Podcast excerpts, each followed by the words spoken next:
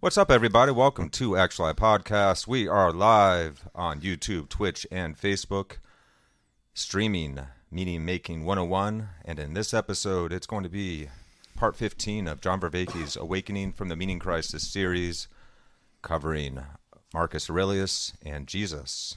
This is going to be a really good episode. I have previewed it, and very much looking forward to sharing this one with you guys.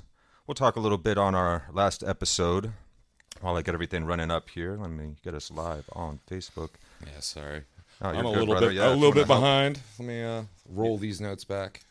If you want to help me here, we'll start going over a quick review of the Cynics, the Stoics. Okay. Jeez. Episode that we just saw, part 14 of the series. Episode 14. Yep. Alexander the Great.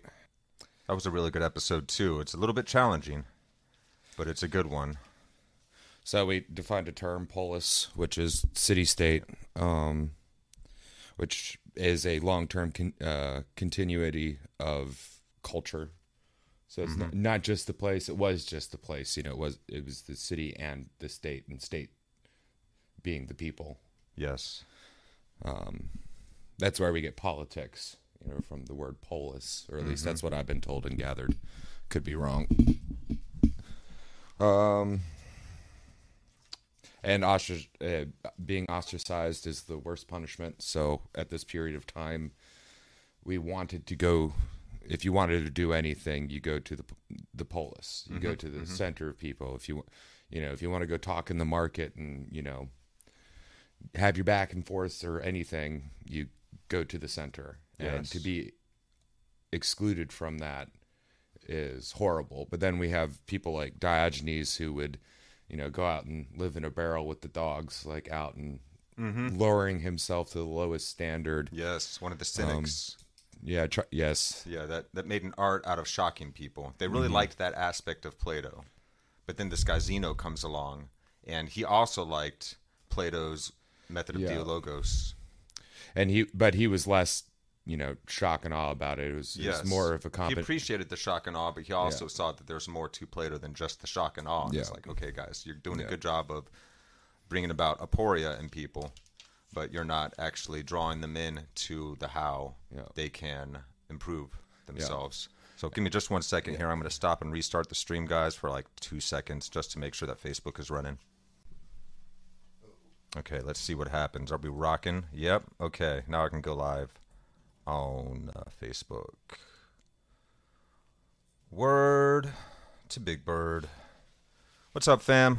Hey. Hello, Facebook fam.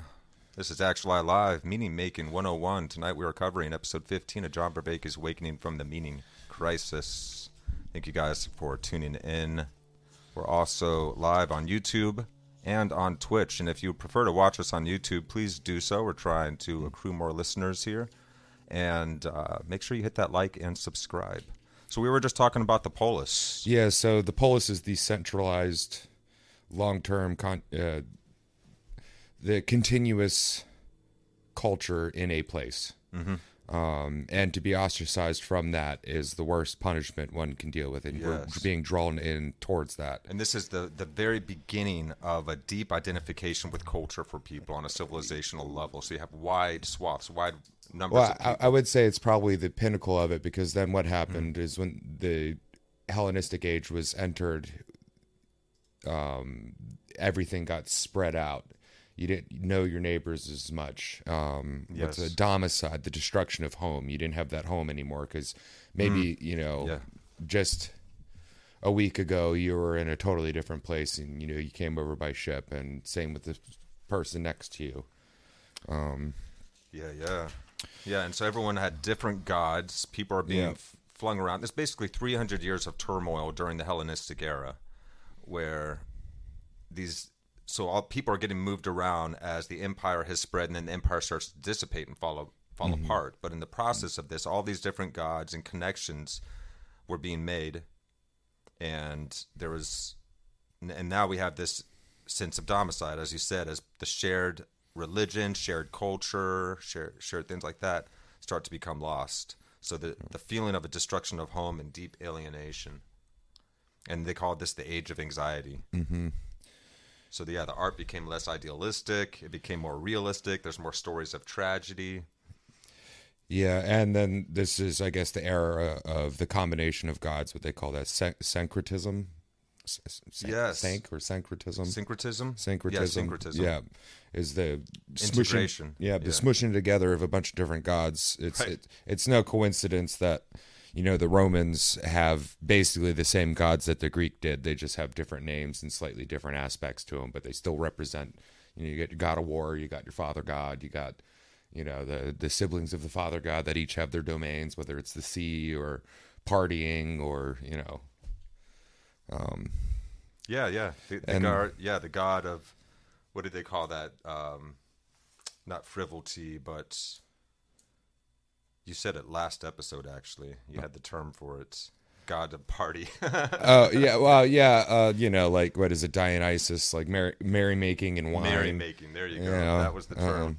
We did. We had gods for everything. We had gods for the wind and for streams and rivers and lakes and sky and feelings. Gods and emotions, for punishment and everything, man. And so we had a man, Epicurus, who this quote is his: "Call no man a philosopher who has not alleviated the suffering of others." So that gives us a definition of a philosopher. Is like, what's a philosopher doing? Well, they're attempting to alleviate the suffering of others. Yes. That's it. So those are the Epicureans. Mm-hmm. Mm-hmm. And they believe that our main problem was fear. And we're using the term fear as like an anxiety of the nebulous threat opposed to an observable direct threat. So like, you're afraid of the tiger that you see because it's a freaking tiger. We're not talking about that kind of fear. We're talking about the walking through the woods. Potentially, maybe there's a tiger. You got the anxiety of the tiger, but you haven't yet. Truth. We suffer because we can't manage our anxiety. So that's the main takeaway from the Epicurus. Well, I'm sure there's a lot more main takeaways, but at least the one that stuck with me long enough to. I like his quote too. He said, "Call no man a philosopher that has not alleviated the suffering of others." Yeah, so that's at this point, philosophy is now starting to incorporate the idea of, if you're not healing people, if you're just talking about stuff, you're not of any use. And so we can't control our imagination. It gets away with us. But you know, perhaps we can, you know, if we're going to be good Epicureans, limit our anxiety and how we feel it. It'd be interesting to go in and see what their practices were, you know, to, you know, physiologically get rid of the anxiety too. Yeah, because they did see philosophers as physicians of the soul that helped heal our existential suffering. And so the Stoics tried to exemplify Socrates. We introduce the Stoics. Real quick before we go on, though, the Epicureans. So, and death. You can't pursue immortality. That's just, you can't. But you can radically accept your mortality. You can't be anxious about your own death because you're not anxious about never existing before yourself. That's not a thing. And so when you're dead, basically, that's just then, another then.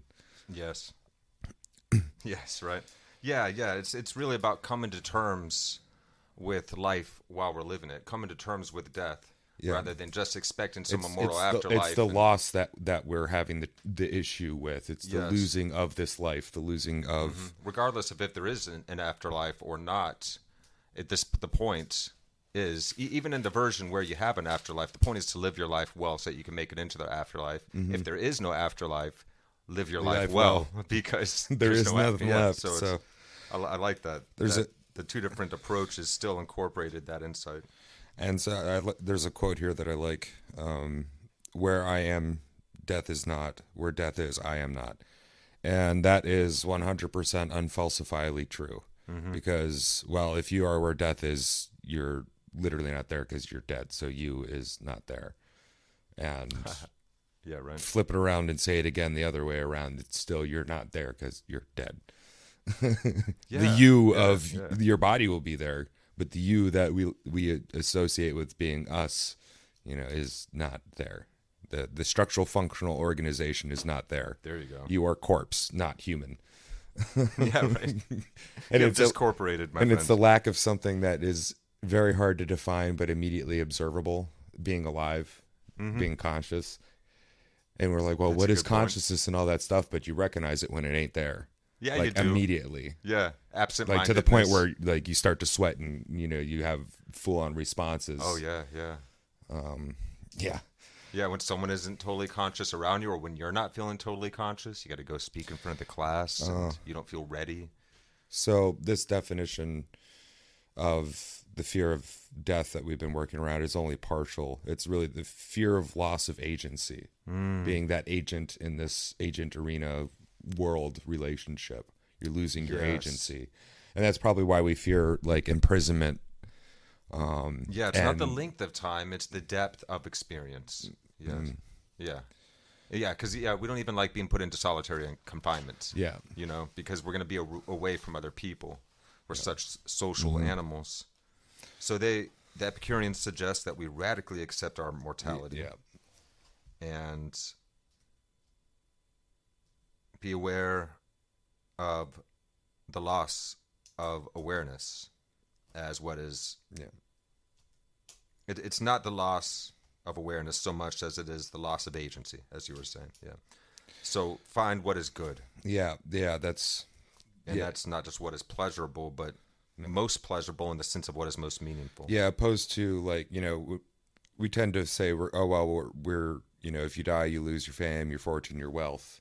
Mm-hmm. But really what's happening is you're losing what is, you know, good. Yeah. Yeah.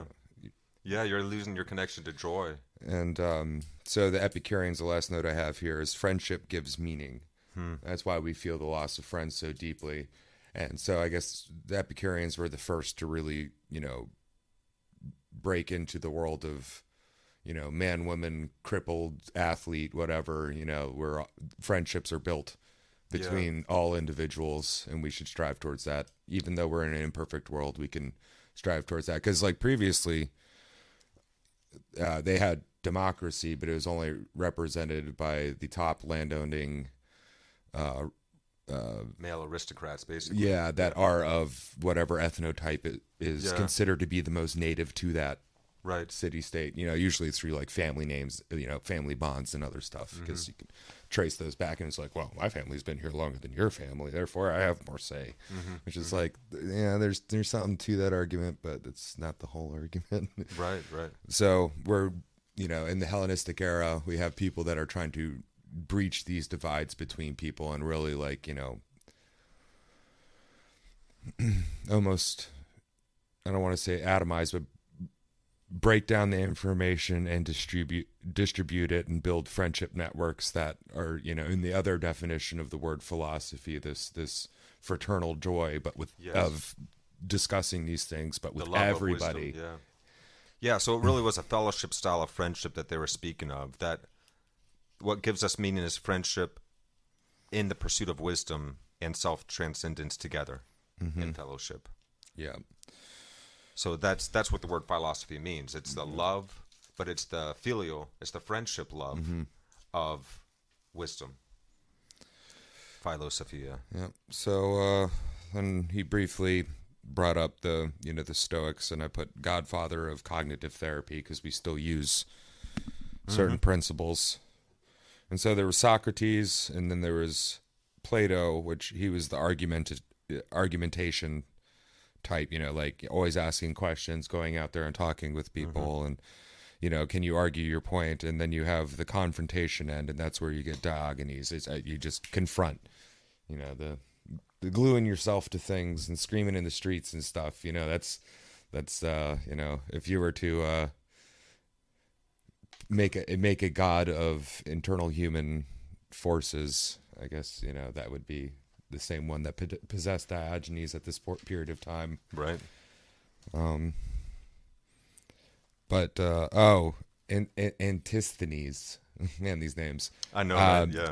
All I have written is talk to himself. Oh, yeah. He learned how to internalize Socrates. Yeah, that's what it was, yeah. Socrates' way of conversing within. Yeah, yeah. And he fine-tuned it. And this was to counteract the crisis of domicide. So to try and create a system of reciprocal opening, just like the Buddha created in the East as the answer to their breakdown, to their axial age.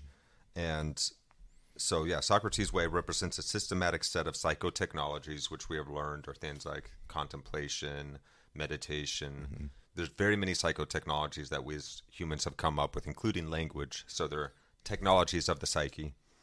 So a systematic set of these kinds of psychological techniques for reciprocal opening, which means opening onto reality in a way that is reciprocal. What's another word for reciprocal now? I've gotten so used to this word. Circular, oscillative. You're in a trade-off. Back and forth, dancing, interactive, interinforming. You're informing. So if one person moves a certain way, you shift slightly to maintain and keep hold, or stay with the movements and dance, or a counterpoint ball, whatever it is. So reciprocal opening. Yeah. So Diogenes has a quote. I am looking for an honest man, and this is him in the right. in the marketplace holding up a lamp. But then he'll, go out in that same marketplace and start spanking it. And the point that was the cynics. They were all about shocking people. So the point he was making is a good point. With that is, there's a difference between disgust and morality. Mm-hmm. And you may be disgusted with me and would have me feel shame, but you should feel guilty because you have no morals. That's where we get shame and guilt from. Shame is a disgust thing. You feel shame, or you shame people because of things that come from like Vervaeke said, from inside and then come out, like not making your bed or leaving refuse around and other stuff. That's the shame. And guilty is when you have a moral value that you didn't stand up. Yeah. So shame has violated purity, like purity codes that your society has. Opposed to moral codes, which is where you get, his point was like, I can be shameful. And I can live with the dogs, and I can be crazy, but I cannot find a moral, honest man among you. Mm-hmm. Yeah, they were trying to help people see how to set our hearts on what is not man-made, but what is longer term and natural, like the cosmic order, because the things that are invented by man go away, and that will just cause us suffering. These outer things are always temporary. Yeah. So live according to the patterns of nature and moral laws, as they put it. So they tried to come up with a distinction between the different moral codes, the purity codes that are designed to keep boundaries and power structures surviving. Power structures that have an interest in defining these purity codes. Sometimes they're useful. Sometimes they're just weird leftovers from an older time, and also particularly with things like hygiene things, like not eating certain things or not eating with certain hands and other stuff like that. Like we have toilet paper and bidet seats now, and we'll use our left hand to eat because our left hand isn't the one that we're removing excrement. But in a lot of cultures, you don't do anything with your left. That's your poop. And it's still that way, even though these cultures are, they have perfect perfectly good bathroom facilities and water, plumbing. But yeah, so the man-made things versus the nature of things. And Alexander the Great came to Diogenes, and he's just, laying out there probably with the dogs. And he's like, if there's anything in the world that I could give you that you would want, like, I'll give it to you. What do you want? You half the world. I own this whole planet. And Diogenes is like, just could you move over to the left a little bit? You're blocking my sun. Which that's very British comedy too. Like actually there might be something. And so the cynics had some wit and some cleverness to them, but they did not teach the how. Yeah. How to actually become a moral exemplar. Well, because just living with the dog, just living in their own way. Yeah, just living with the dogs in the barrel doesn't do anybody any good. Yeah. Other than to be a performance artist and kind of. They were shocking people, and they were trying to get their attention on things that they're like, you're not really being moral. Here you are all in the market lying and cheating one another, and you're grossed out by this guy over here spanking it, but he's not doing anything morally wrong. He's just doing something that is a societal purity violation, which, gross, but still, like, you get the point of what he's saying. And who knows, did he actually do that, or is that just written in, written on the bathroom wall? Did you see what, because they had bathroom graffiti. So this is where Zeno and the Stoics come in, because Zeno's like, well, I like the Cynics and I like Plato, But the cynics put too much emphasis on the product, on the idea, rather than the process of attachment that we come up with, that we build. And that's something that Buddha got into as well. And to give the cynics their due, you know, they were right in a sense with, if you set your heart on the wrong thing, you're setting your heart on suffering. So Absolutely. It's like, what are you setting your attention, your energy, your heart, your love, your passion on? Yeah, hyper-focus on it, and they weren't giving us anything to do after that recognition. So that's where Zeno was like, all right, there's more to this. It is definitely part of our humanity to be social, and we have to be able to utilize our rationality to recognize the processes of how we can be in higher levels of relation with one another. So he recognized co-identification and the assuming of identities and the assigning of identities that Vervaeke is now speaking of, and the recognition that we are vulnerable to self-deception. All of these things start to come into play, and mainly the idea that we need to meaningfully engage in self-realization and self-transcendence practices. We have to be in the process and the actual how. We're getting stuck on the event. So we need to be on the how. Yeah, so maybe the furtherance of the cynics, don't set your heart on the wrong thing, is it's how you set your heart on the thing. You know, it's how you set your heart opposed to what you set your heart on. Yeah. Yeah, and Vervaeke goes into that deep this episode. And man, this episode is like, I felt like I was getting bodied by Vervaeke at points. I was like, damn, he's good. He's really going deep on this one. I'm feeling called out in some ways, but if you're not feeling called out when you watch this and you're not paying attention, and it's also not in a way that is going to leave you feeling put down. In fact, it's very much just a noticing. It's a recognition, and it's a light onto your awareness, and you're going to be like, oh, shoot, I do that too. But now I'm seeing a way out of that, and that's very uplifting. So ultimately, this is a very inspiring episode. We get to cover Marcus Aurelius, one of the great Stoics and perhaps the greatest emperor that Rome ever had. This was actually one of the good guys. And then we get to go into a little bit about Jesus as well, and Jesus's way. So this is going to be deep. So my last note on this, and I think this will be a good segue. Set your heart on the process of co-identification, but with mindfulness, lest you muck it up. Pay attention to how we assign and assume identities. Yes, because it is a co-assigning and assuming of things. Even if you're by yourself, you're still in an environment and have to assume things about your environment and assign things about your environment. And it does it with you, too. You fall off the rock. Now you're food for a scavenging critter. Yep. It has assumed that, it assumes nothing. It just assigns you as dead. It is the mountain. And not the one from Game of Thrones. That was not a copyright thing. The mountain. An actual mountain. That dude was a mountain. All right, fam. Well, we're going to jump on into it. This is episode 15 of Awakening from the Meaning Crisis. If you guys are enjoying this episode, make sure to give John Vervaeke a follow. Links are in the description, and check out this series for yourself. You can actually go into the settings here, and you can change your playback speed, so you can catch up with us pretty rapidly. It's comfortable to listen to at like a 1.25, 1.5, even as high as 2 or 1.75 once you get used to it.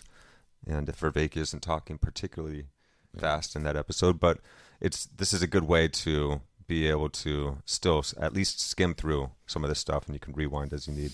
This is a life-changing series, so I'm really excited to welcome you all into joining us in the reviewing and the conversations around this groundbreaking work. So yeah, fam, let's do the thing. Here we go.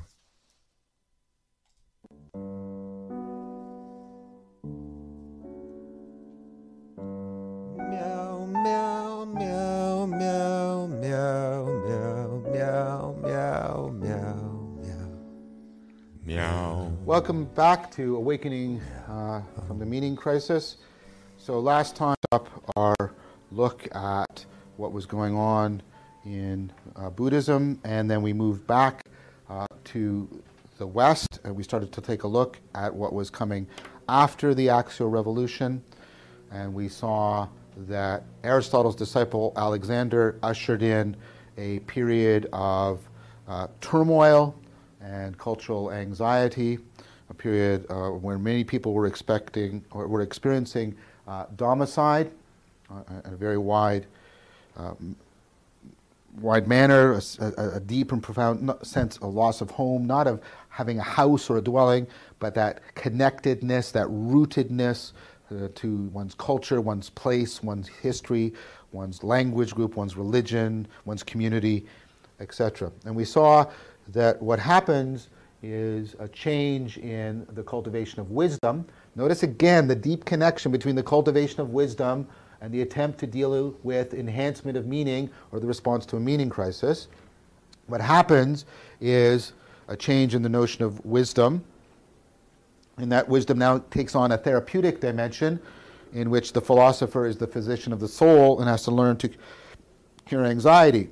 And then we learned how the Epicureans responded to this, how they diagnosed the problem like a physician and prescribed a response. They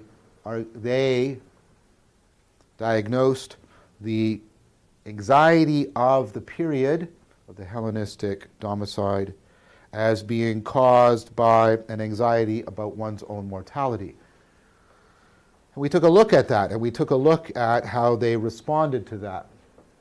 They advocated at giving up, I would argue, the quixotic attempt to achieve immortality, and instead trying to come to an acceptance, a lived acceptance of one's mortality. And they did that by slowly getting you to realize, getting clear about your nebulous anxiety, that it's not about non-existence, it's not about experiencing total loss, it's about experiencing partial loss, and then there's a remedy to experiencing partial loss, which is to, set yourself upon those things that are actually constitutive of meaningful happiness, and then deeply realizing and structuring your lives so that you will have those up until the moment of your death, which is philosophically informed friendship, meaningful relationships in which we are afforded the cultivation of wisdom and self-transcendence. Now, while I think mortality salience is definitely a part of the Hellenistic crisis, I don't think the Epicureans have a comprehensive understanding. And to get a more comprehensive understanding and diagnosis, we turn to the Stoics. But in order to understand the Stoics, we have to understand the group that they developed out of. Those were the Cynics. And the Cynics were not as impressed by Socrates' argumentation as Plato was. They were much more impressed by Socrates' capacity for confrontation and provocatively inducing aporia in people, and they started to practice this. And in doing so, they started to force people to realize the distinction between moral codes and purity codes, and to thereby pay more careful attention to what they're actually setting their hearts upon, so that their hearts would not be broken by being set on man-made, impermanent cultural systems and values. Zeno, a cynic, was deeply impressed by this, but he was also impressed by Plato's argumentation. He wanted to integrate the two together. And he also had the fundamental insight that although particular cultures and historical institutions are contingent, being social is not. We are inherently social in the depths of our humanity. So leaving the polis was not actually an option, according to Zeno. Instead, what we have to do is realize that our issue isn't what we're setting our hearts upon, but how we're setting our hearts. Pay much more attention to the process than the product. So you can see how the Stoics are even picking up on something that's implicit in the Epicureans. The Epicureans aren't trying to change the world and eradicate death by bringing about immortality, the Epicureans are trying to get you to reframe, have insight, not just an intellectual insight, but an existential insight that changes the meaning of your mortality. And this was the core of the Stoic insight. Pay attention to how that existential meaning is being made. Pay attention to how that process of co-identification, the way we're assuming and assigning identities, is occurring. Because that's where your self and your identity and your agency are being forged. The problem is most of us let that process go by mindlessly, automatically, and reactively. And so we mar this process. We make it susceptible to distortion. And that distortion is going to be a distortion that affects the very machinery of our self, of our being in the world. So what did the Stoics advocate that we need to do? Well, we need to bring this process of co-identification, of assuming various roles of our agency, assuming various identities, and assigning various identities in the arena. We need to bring this whole co-determination, co-creation of agency and arena into our awareness. So they advocated prososh and prokairon. And you're going to see similarities here to what we saw in Buddhism, but also some differences. So prososh is to pay attention. Now obviously we're always paying attention, so that's useless advice. What they meant is pay attention to how you're paying attention. Pay attention to how you're judging. Pay attention to this process. Learn, learn to see there's a difference between the meaning, and I mean here the modal meaning, the existential mode you're in. I don't mean semantic meaning. Learn to distinguish between the meaning and the event.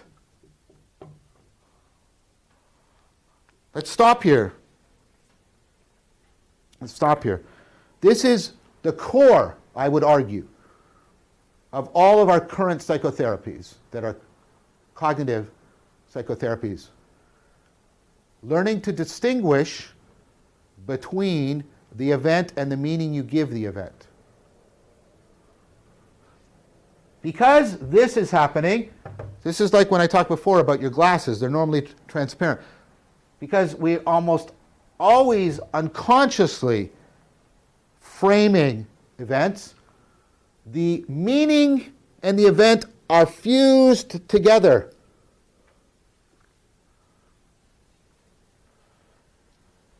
But here's the issue. They're not identical. Events are events.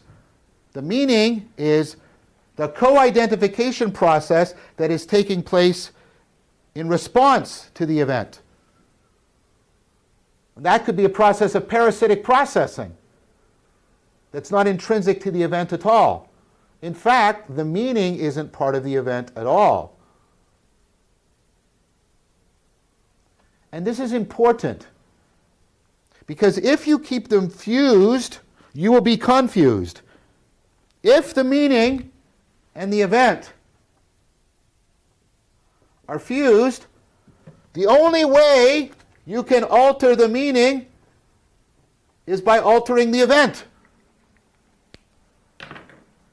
The problem with that is sometimes you can. But here's the thing. Here's the thing that the Stoics are doing, and this is very much like what the Buddha was doing with trying to make you realize how threatened you are. You do not have as much control as you think you do. Epictetus, one of the great Stoic philosophers, starts his manual for living, basically his instruction manual of how to try and live a Stoic life, with saying, you know, the core of wisdom is knowing what's in your control and what's not in your control. And stop pretending that things are in your control that aren't.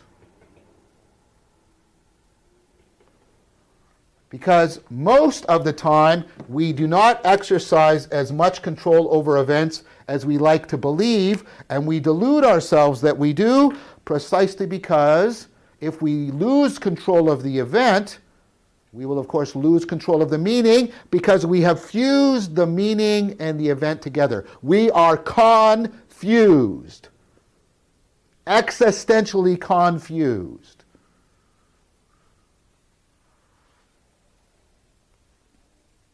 How can such a confusion occur to us?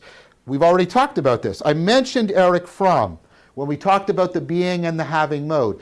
I mentioned at that time, and we would come back to it, that Fromm was directly influenced by the Stoics.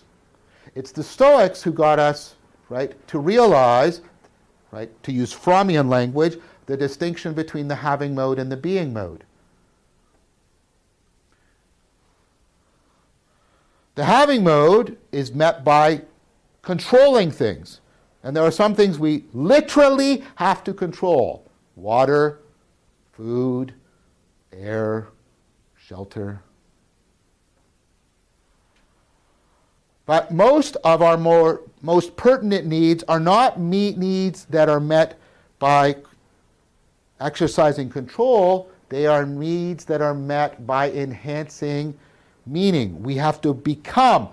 Look, the being mode is met by developing the agent-arena relationship, by becoming mature, which isn't just something that happens inside of me. Look, when I become mature, it isn't just that I'm changed inside. I also inhabit a different arena. And we recognize that socially. That's why we don't let little kids get married or drive cars or own guns. They're not allowed to move in a certain arena. Maturity is an agent-arena relationship. It is a particular existential meaning. But if you do not know how to separate the meaning from the events, you're liable to be very seriously modally confused, such that you pursue maturity by trying to have a car. You pursue being in love by having sex and controlling and manipulating. But it doesn't work, because you really can't exercise as much control over the world as you need in order to stabilize the meaning. Do you see how this is like the cynics still? Right? You're trying to control a world that largely is beyond your control. You're setting your hearts on things, and your heart's going to be broken. But it's not just about man-made things. Anything can fall prey to this. You have to practice bringing into your awareness in a way that is transformative and developmental, the distinction between events and the meaning of events, and realizing this. You often act as if you have no control over the meaning, because you're ignorant of the processes and it's transparent to you, and you focus on trying to control the event, in which you often have much less control than you realize. This is what you should do. Pull the two apart,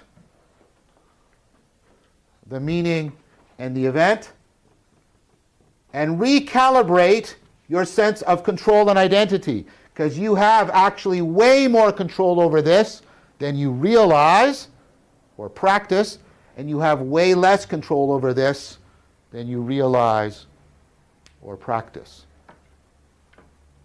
That's why the core of wisdom is knowing what's in our control versus what's not in our control.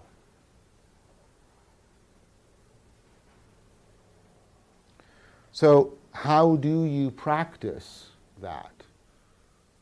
And how does your identity change as you do?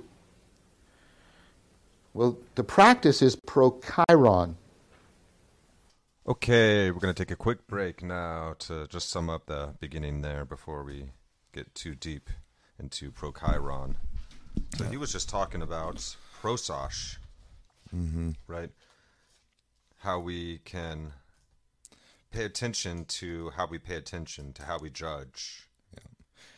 What was the definition he gave that? Pay attention to the process, see the difference between meaning mode and the event, or meaning as in the modality of meaning, not the what's the like word? The existential mode that we're in. Yeah, not the the mode of identifying semantic meaning, but the actual meaning. Yeah, and this becomes the core of our modern day psychotherapy. Mm-hmm. If meaning and event are fused together, but they're not identical. Confused. Yeah, they're not identical, but they are fused together. But they're fused together in so. The event happens and we make meaning out of the event. Something happens and we make meaning out of that. And the fusion of event and meaning locks them together. So, well, if you want to change the event, you have to change the meaning, and that doesn't work. And you have to avoid the confusion of fusing event and meaning together. Yeah, the problem is that we're confusing the event and our interpretations of events, the way the meaning of the event strikes us, and those two things are not together, so we're being confused. We're fusing things together the wrong way in our minds. We're thinking that our meaning of an event is the same as the event itself, and this goes all the way. There's definitely a difference between the two things. And this goes all the way back to the concept that we started discussing episodes and episodes ago of mode confusion. I think it was when we first started talking about Buddhism, modal confusion, confusing the having mode with the being mode, because the having mode is a mode of controlling things. Like, you know, I have to go get food, I have to get water, I have to gather wood to stay warm, but many of our needs are not met by just this having mode of being. Many of the needs are met by enhancing your relationship with the arena that you're in, enhancing the agent arena relationship. Yes, yeah. The meaning that we're giving to our experiences. And I like how Epictetus says the core of wisdom is knowing what you're in control of and what you're not. And so stop pretending that you're in control of things that you're not, because we're constantly applying emotional weight to different events in our meaning making. In our agent arena confusion, we're misidentifying. We're thinking that the event is the same as our interpretation in our heads. And I've really got to read up on Eric Fromm. To Have or To Be sounds like a really good book. So if we're getting the difference between the having mode and the being mode, having mode is things that we can control, like I'm thirsty. It's important for the body to have a having mode so that I make sure I get water when I'm thirsty, I get food, and the species procreates, and so on and so forth. But there's also a being mode that humans inhabit. Yeah. And this is where our existential crises, our suffering, our anxieties, and everything are born out of, is this being mode that is not being met. Because we're trying to become mature through things. You know, we're trying to become mature by buying objects and stuff, and house, car, and everything. Yeah, you said maturity is a agent arena relationship, and also I put meaning making in here, and it might have just been from bleed, but I kind of like that as well. Maturity is a meaning making relationship. So absolutely, yeah, because when you're in the existential mode of being mode, when you're in your being mode, that's exactly what you're doing. You're making meaning, deep meaning that you can resonate with, that's reliable. And you know, you don't make a competent driver by giving a 3-year-old a car. Right, that's confusing the agent arena relationship. That agent is not ready for that arena. Yeah, and that's why we have that separation in society. Kids are not ready to drive until a certain age. And the same thing, whereas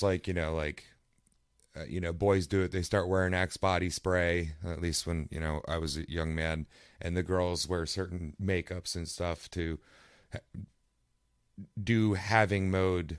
Maturity. Yes. And the problem there is the modal confusion that we're getting ourselves into. We're trying to fulfill being mode needs. But I feel like being in love. But you've never been an adult. Yeah, but having a fulfilling relationship. Yeah. We're having sex oftentimes nowadays to try and fulfill that deep being mode need, but we're trying to fulfill the being mode with a having mode orientation. Having sex is not going to making love. It's not making love in a long-term relationship. Well, it's having versus making, and making is a being. You're making something. I think you mentioned this in a previous episode, but it stuck out to me. You know, the difference between having sex and making love. being in a relationship before opposed to dating. I'm going on a date. I have a date tonight. Oh, okay. Yeah, we think we're so mature nowadays in the way that we're approaching relationships, but I don't know. I don't know, guys. If it works for you and you truly feel like it does, good on you. Right. But there is something to be said about, you know, holding out and finding somebody that makes you feel like what Tom McDonald said, makes you feel like you, makes me feel like me. Yeah. That other piece. And it's worth looking for, and I don't mean like, you know, just jumping on Tinder or other dating apps and looking in that way, but being open and mindful for that to be there. Mm-hmm. Because, you know, the universe works in mysterious ways. And if your eyes aren't wide enough open, you won't even see it when it's there. Mm. You know, like, right. And that's old grandma knowledge. You know, they're telling you this stuff. Yeah. But dating, we hunger for this. I like that you brought Tom McDonald up, that line in that song. Yeah. I want to be with you because I'm me with you. Yeah, yeah. That's cool. That's a great line. I love that. But yeah, that song is popping off because people are feeling it, young and old. Well, and it's been a long time since we've had a good love song that's become a major hit. But it used to be nothing but love songs. So I got fed up with them. Nothing to do with sex. This is all about love and appreciation. But yeah, that was cultivated in a partnership that they built together and worked hard together on. So that's a different game. Yeah. So we must practice bringing into awareness the distinctions between the event and the events and the meaning that we give them. Otherwise, we are going to be in modal confusion. We are fusing things together in an improper way that causes us to be confused. So that's where we get that deep sense of nihilism, or where nihilism comes from. We get the deep sense of meaningless, the deep sense of aporia, of domicide, of not feeling at home. Yeah. And ultimately, you have more control of how you make meanings of things than you do on an event.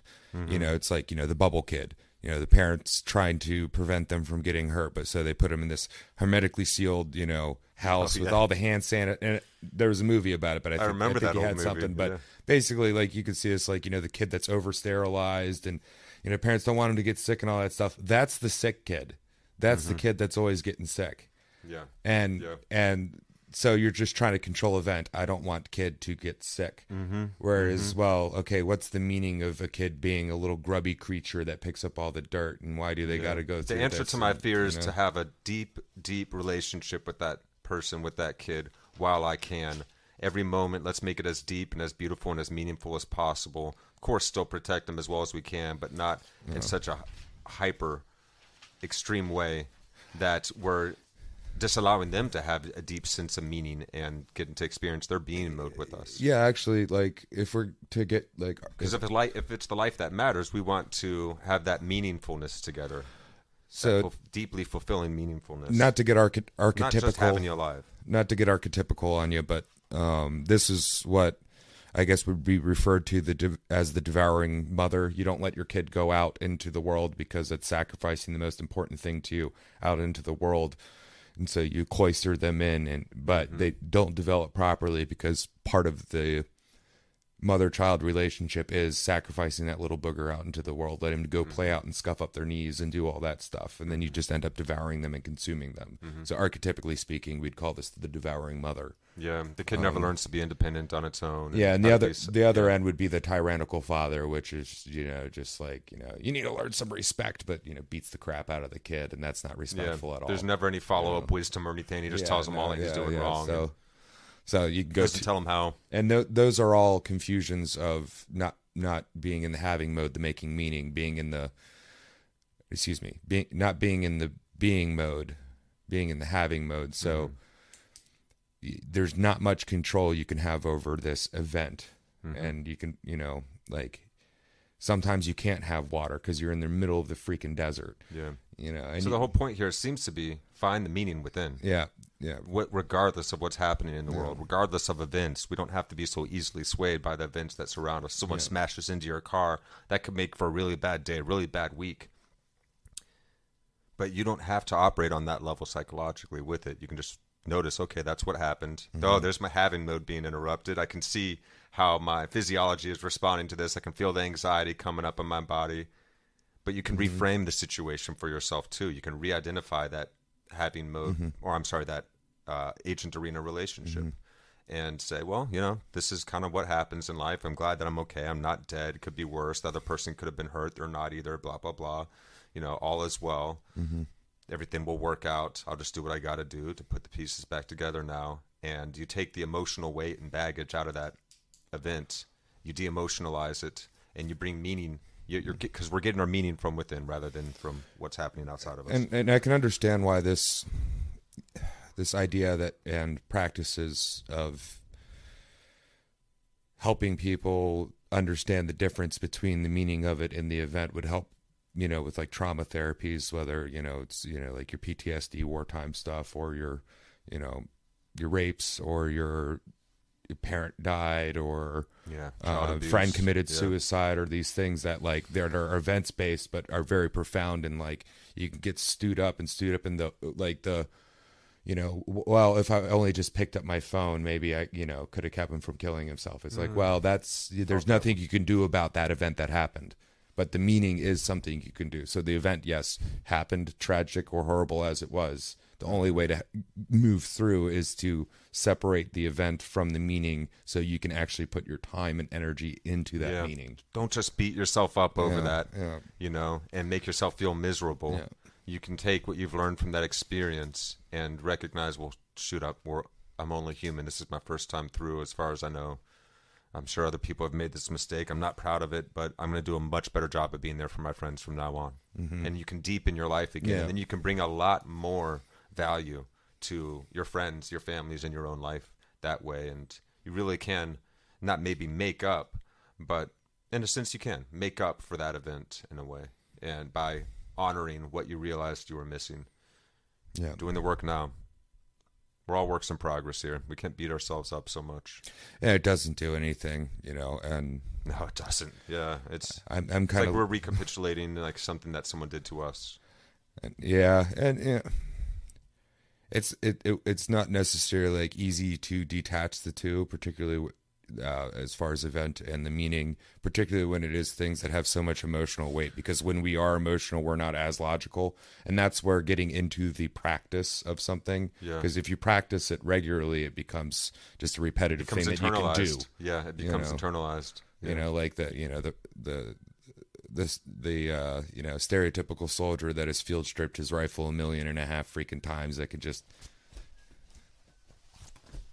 and go to sleep, you know. It's like that, or the, you know, the kung fu guy that can, you know, do the perfect routine and end it with you know, like the weird staff standing thing for the right amount of time and then come down gracefully. Oh, sure. And do it repeatedly. And then you can take those moves into a fight and do them on the fly. With kung fu, not so much, but you can take the lessons learned while doing this and how your body works. Like, look at parkour. You know, you're taking basic movements, practicing them over and over and over again, and now you can fly. You can freaking fly. Like, I see these kids doing this, and I'm just like, you're flying.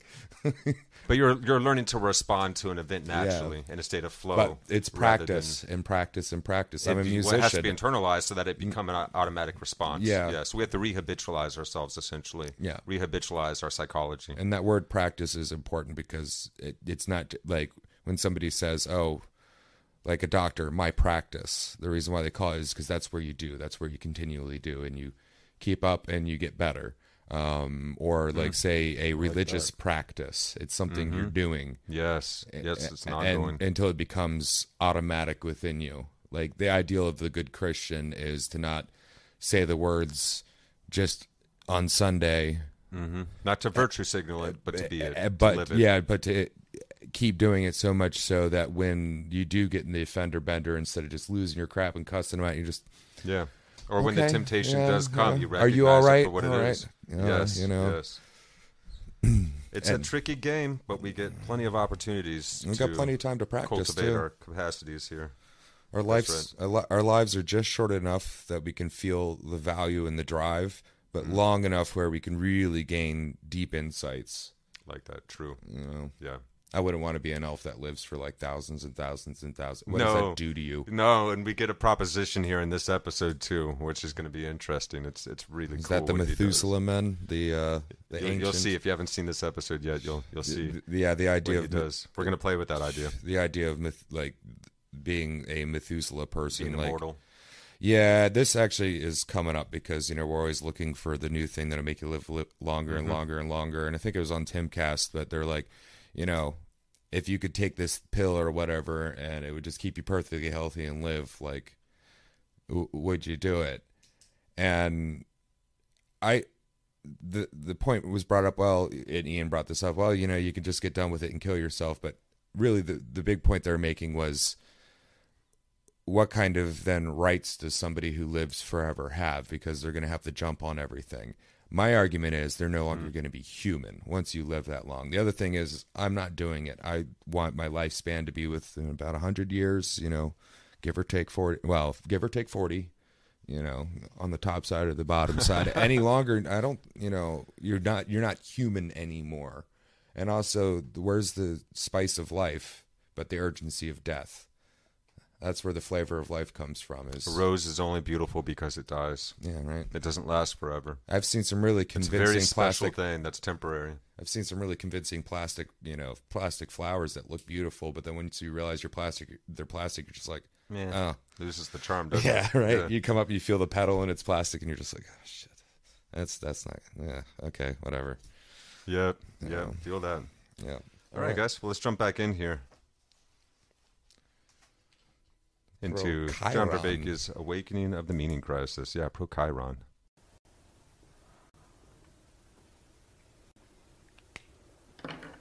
This means sort of ready to hand. It means remembering, but in the sense of sati, like mindfulness. It means remembering in a way that brings skills and sensitivities and sensibilities to bear in an appropriate and effective manner. It means remembering in a modally existential sense. So you practice a bunch of psychotechnologies to try and get them so internalized that you can not know that there's a distinction. I know that I should go outside the 9 dots, but I need to know how to actually separate these things. So, what do? Well, you engage in moment-to-moment practices. You can see this. A book where you can see somebody doing this. And the book has to be read properly, because many people misread the book. This is the Meditations by Marcus Aurelius. People read this book, and they often think the point of the book is to believe the propositions he is proposing. The book is not written to you. It is not an attempt to create beliefs in you. Therefore, using it as creating beliefs is mistaken. The book is written to whom? The book is written to himself. Marcus Aurelius is practicing what Pierre Hadot called spiritual exercises. He is practicing psychotechnologies that are attempting to bring into awareness the co-identification process and co-transform the meaning of the world and the meaning of himself, as distinct from attempting to control and manipulate the world by accruing power and fame. And this was a particularly difficult problem for Marcus Aurelius, precisely because he had power and fame. He was the emperor. Many people consider him, I do as well, the greatest of the Roman emperors. He was the Roman Empire when it was still in ascendance. Generally, he's considered the last great emperor of that ascendance. And the beginning of the decline is marked when his son assumes the throne. The movie, while in many ways a fine movie, Gladiator, does not represent Marcus Aurelius well at all. Marcus Aurelius said something that really brings out both of these points. The challenge he faced and not getting enmeshed in power and fame because of the way power and fame fuse the meaning with the event. He famously said this: it is possible to be happy even in a palace. And now you can think of the Buddha leaving the palace. Marcus Aurelius, unlike the Buddha, unlike the cynics, doesn't leave the palace. He learns how to be happy even in a palace, because he does not want to shirk his moral responsibilities. So what are some of these practices you see him engaging in? One is a practice that Hadot calls objective seeing. I'm not quite happy with that term because of some of the associations with the word objective, but let us go on. Aurelius says, conceive of sex as the friction of two patches of skin and the production of a sticky fluid. And you go, ew, that's kind of like Diogenes in the marketplace. It's ew. Well, what's he doing there? What's he doing, and why is he doing it? He's married, he has children, so he's not a prude. Right? In fact, he loved his wife quite deeply. What's he doing? He's trying to get you to realize the event of sex as distinct from all of the meaning we pour into it. The event is friction between some patches of skin and the production of a sticky fluid. But we pour all of this into it. And there's all of this meaning. And he's not saying that meaning's wrong. That's not the point, any more than the being mode is good and the having mode is bad. He's not saying that. He's getting himself to realize, to enact, wait, there's a difference between the event and all of this meaning that I'm identifying with. All of this rule, all of this rules I'm assuming, all of the rules I'm assigning.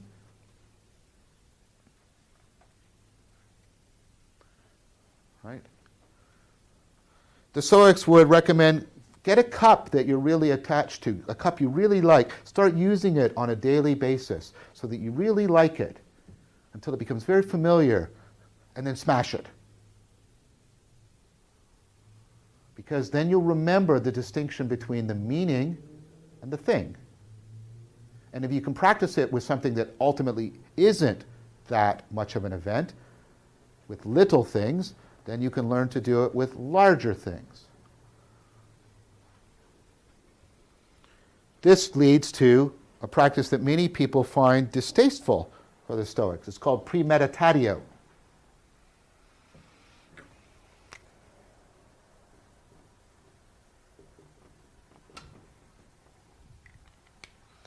When you're kissing your child goodnight, say to yourself, I may lose them to death tonight. Because you have to learn to distinguish the meaning from the physics. You have tremendous control over the meaning that you and your son are making together. You have very little control over the physics of his mortality. Yes, you can do things to protect him, and you should, but you can't move the universe. Look, we have got to remember this better, sati. We have entire genres that distort and refuse together the meaning and the event. They are pervasive in our culture, and I think they're much more pernicious than we realize. The ubiquitous evil is always the most dangerous, right? These are romantic comedies. Because romantic comedies teach us that the narrative meaning we are assigning to things is aligned with, consonant with, in concert with the way the world is unfolding. So events will conspire to bring two people together. There will be difficulties, but the world will help them to realize until they finally end up together. Now, of course, we have tragedies to try and compensate that, but the romantic comedy teaches us the wrong, that's not how it works.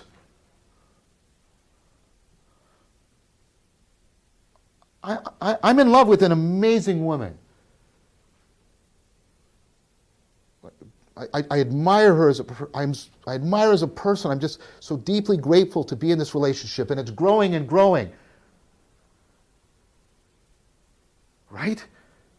And oh, this is fantastic. And I step out into the street and I don't notice a truck coming and it kills me.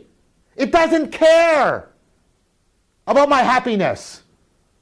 It doesn't care about my narrative. It doesn't care about all of that meaning that I'm making with her. It's real that we're making this meaning. It's part of our being mode. But it's not the same as the events that I'm experiencing.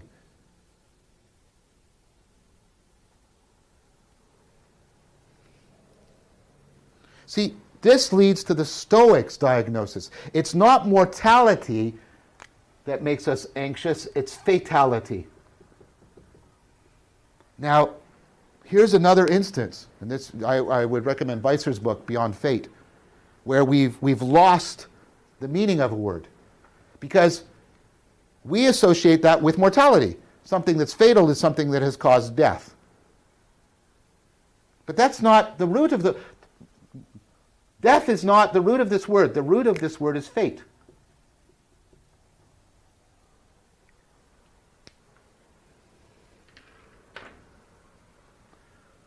Now, there's two meanings to this.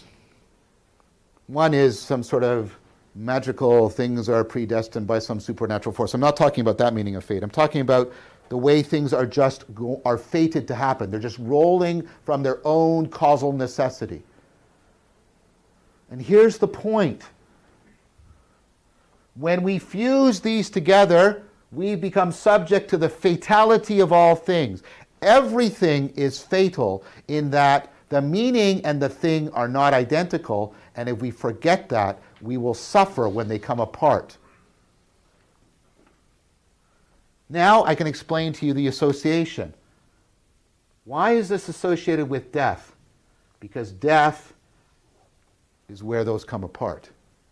Death is where the events of the universe and all of your meaning and all of your narrative and all of your identity radically become unglued. Death is fatal. It reveals to you in the ultimate loss of agency that meaning and event are not identical.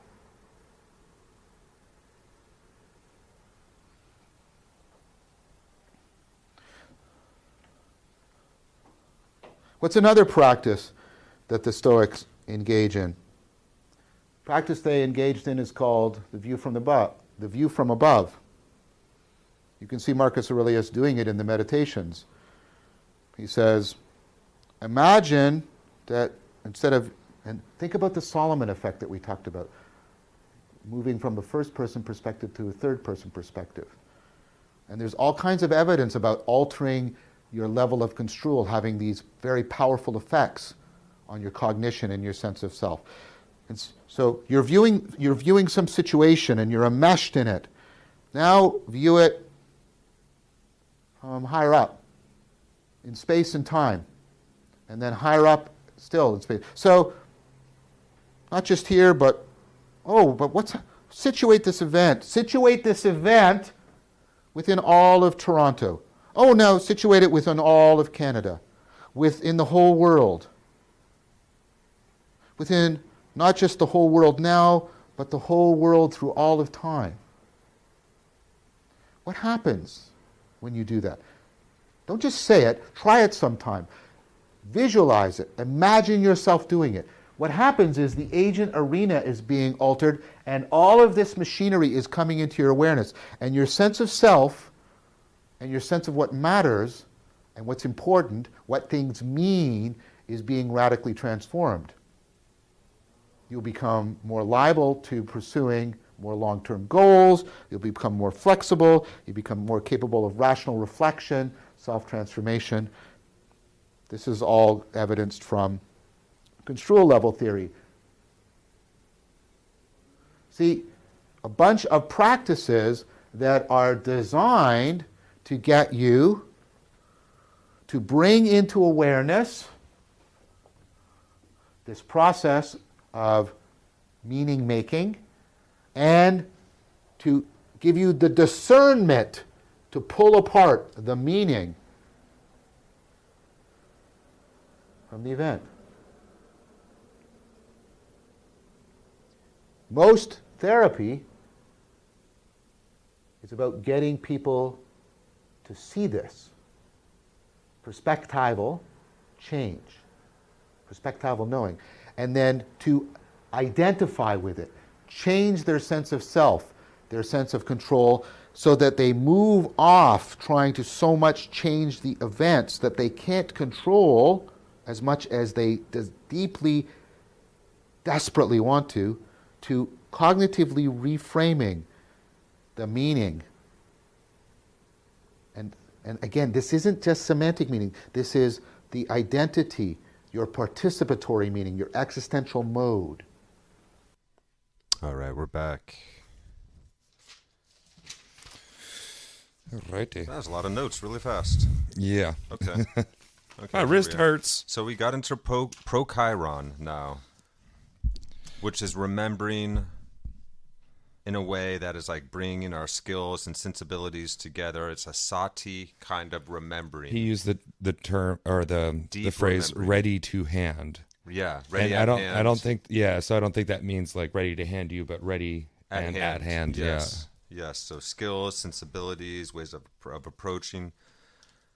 But because we can know, but we need to know how something is affecting us. Yeah. So Marcus Aurelius's book Meditations is not a how-to or self-help manual. Like his journal. It's his own reflections. It's a set of psychotechnologies that he is practicing to garner more meaning and understanding in life, and to be able to.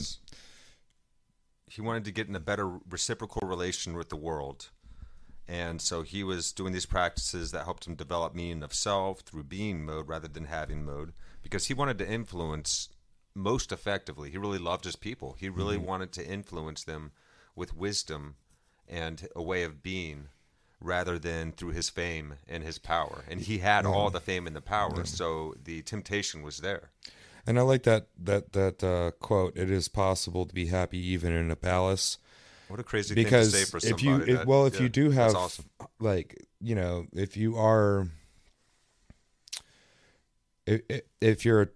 Because you get numb to everything, right? Yeah, so if you're a person that has like high notability and high responsibility and you want to get meaning and you're just like, well, I just got to dip out and disappear. Well, then you're neglecting your responsibility. Yeah.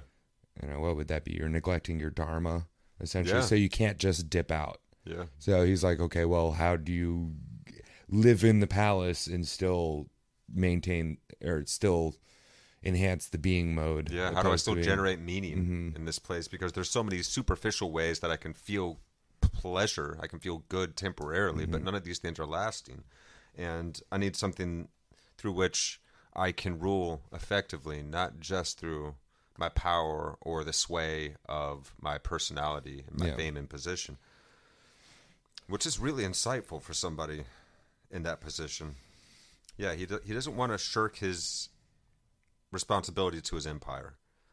And so he does this crazy experiment where he is trying to conceive of sex and separating the event of what's happening from the meaning that we give it. It's called objective seeing. It's practice one. So at least attempted objective seeing might be what Vervaeke would prefer, because he doesn't like the term objective. Well, and also it's not objective like, we don't know if it's truly objective. You're not outside the system. Like, we're going for objective though. Yeah. So objective less of being outside the system and more of removing the meaning component to things. So in sex, it's just friction that creates a climax response, and then causes one to and then there's just a lot of sticky goo everywhere. It's the same thing when we're trying to find pleasure and happiness and joy and meaning in things outside of us. Well, and we feel existential confusion. So this is why we get into these existential crises of suffering.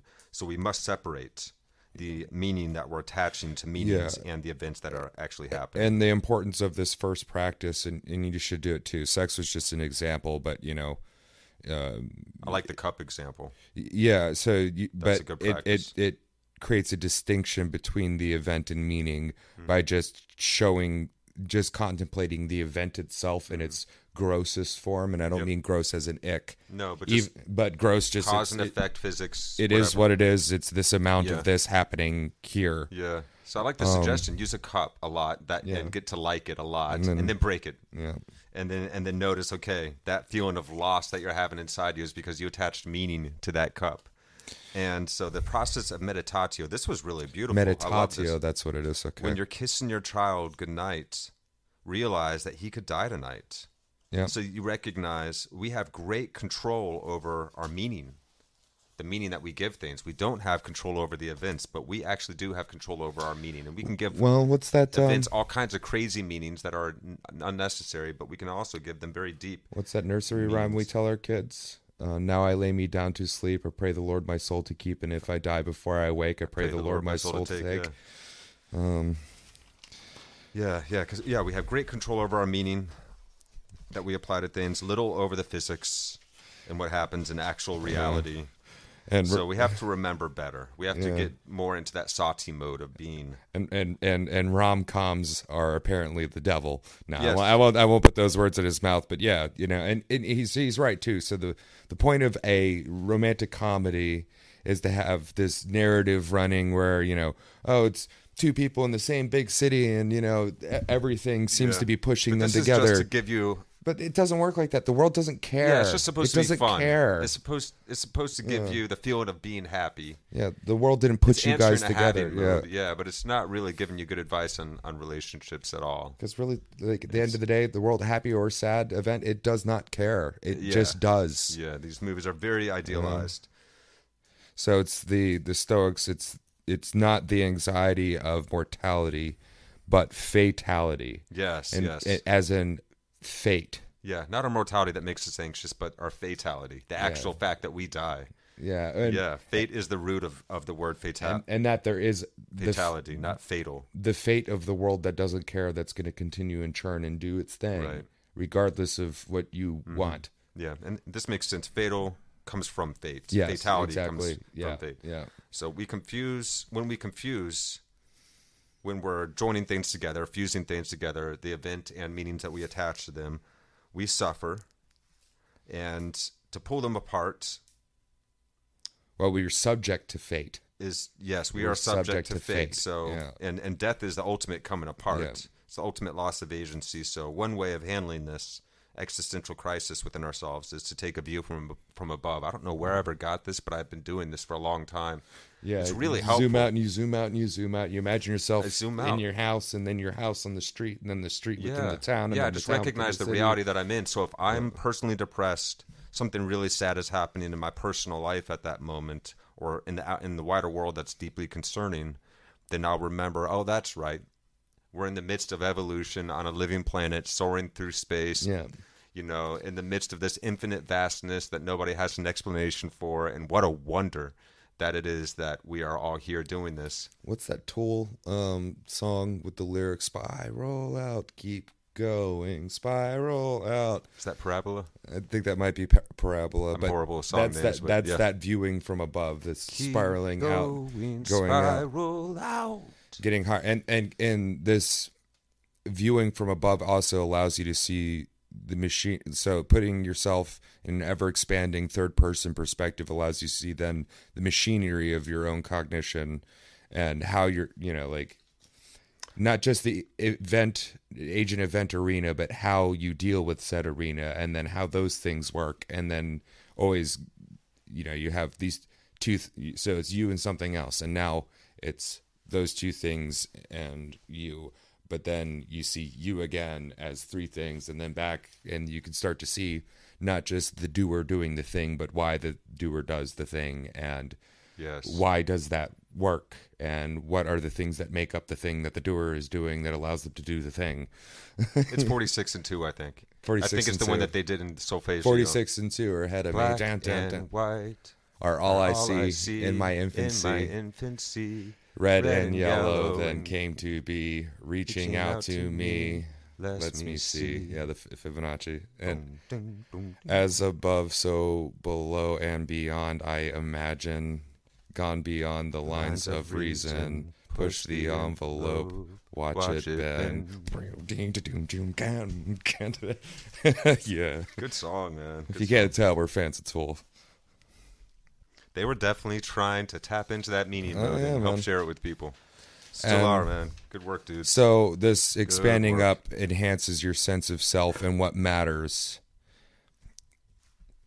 But, like, you're gaining more. And also... looking at the self as the sticky ball that sticks other things and is the primary relationship haver and creator, you can see all the things that are sticking to you and then how it sticks to you and what's, you know, all the different relationships that make up yourself, your relationships with others, as well as this arena that we're in that is life.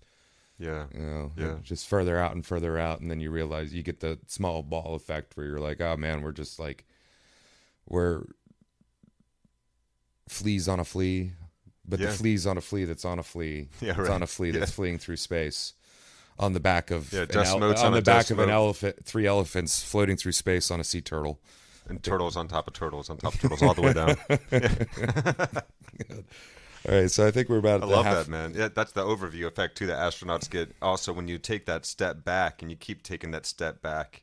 You get that telescopic view of reality as though you're looking view from above, at Earth from the cosmos, that overview. Yeah. You also get the sense of oneness. You realize, oh, that's right. This is just this one living planet. I'm an outgrowth of it, as so is everyone else. We're all misidentified as thinking we're totally separate beings. But actually, we're independently aware extensions of one thing. Yeah. The cosmos, this planet, it just keeps on fractaling itself out. Yeah. So, yeah. So that's the end of my notes for this part. We're at the midway mark. Yeah, we are. It's a good time for a break, guys. So if you want to go ahead and hit the bathroom, grab yourself a drink, pop some corn, do what you got to do. We're going to be back in like 10 minutes-ish. If it's a little bit longer, it's only because I got some chicken and rice and stuff. Yeah, but feel free. Keep the Zoom running, the stream running, Zoom running. Keep the stream running and keep on Zooming. We will see you guys in just a moment. We're back. Hey. Got some chicken and rice. Yes, we do. We got some eats. We're going to grub while we continue to watch this episode. And you guys are welcome to grub down with us. Anything else you want to say before we jump back in, or should we just get right back in? Oh, no. I think we're good. All right. I hope you're all here. We're jumping back in now. Let's do this then. John Vervaeke's Awakening from the Meaning Crisis. Make sure to like and subscribe if you're enjoying the show, and make sure to look up John Vervaeke and drop him some likes and subscribe to him as well. Let's roll. And this takes tremendous practice. The last thing you'll see Marcus Aurelius doing, and even more Epictetus, is the practice of actually internalizing Socrates, like Antisthenes talked about at the very beginning of this whole tradition. It means trying to do with yourself what Socrates had done with you. You can see this again in modern cognitive behavioral practices. You get people to stop and be Socratic with themselves. So the person is depressed. Remember I said when Antisthenes was talking about conversing with himself, he wasn't talking about the way you ruminate. Because when we ruminate, we're running things through our head. Like, everything I do is a failure.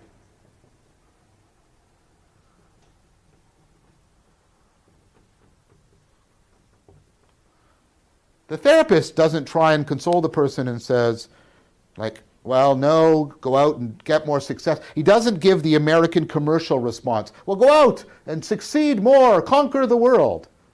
Good luck with that. Okay? He says, well, she says, everything you do, everything? Was you stating to me that that's a failure, itself a failure? Well, no, not everything. Did you get here successfully today? Well, yes, I did. What about clothing yourself? Oh, yes. So what do you mean by everything? I don't mean everything. What do you mean?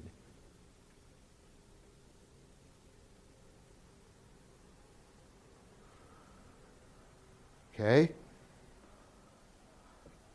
And you realize a lot of This is because I'm letting this go by without having my own internal Socrates that stops me and says, oh, wow, you're making such powerful claims. You must know and understand. But you see, you're bullshitting yourself because this is very salient to you, but it's way beyond your understanding because it's not representing what you actually mean. This may be what you believe, but it can't be what you mean. Everybody hates me. Everybody? So everybody's out to get you. Well, no, not most people. Which people? Well, this person. They hate you? How do you know they hate you? Well, they said that. Is that enough for hate? You can see Socrates here. Is that what you mean by hate? Tell me what you mean by it. You've got all these things salient in your mind and you're running them round and round and round, but you don't really understand the meaning. And you're bullshitting yourself. Your motivation and your arousal is way ahead of your understanding. And most importantly, because of that, the meaning and the event are confused together. And again, this is not just in your beliefs, this is in your very identity. By doing all of this, you're going to transform your capacity for interacting with the world. You're going to not fall prey to the absurdity, and we're going to come back to absurdity again, right? That's inflicted on you by the fatality of all things. Because if you can discern, and this is one of the key things of wisdom, is discerning, not just in thought, but in perspective and in identity, the difference between the meaning and the events, and properly identify by meaning properly sensing and calibrating your sense of control, then you will alter your sense of identity. How? And how could this possibly give an answer to the mortality of things that the Epicureans gave a direct answer to? Well, let's play with that a little bit. A bit of a view from above.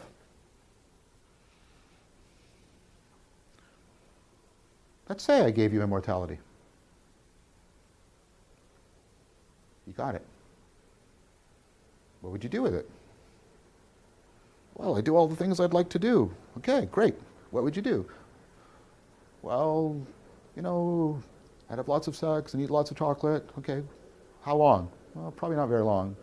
I'd get bored. Then what would we do? Well, I'd pursue more meaningful things.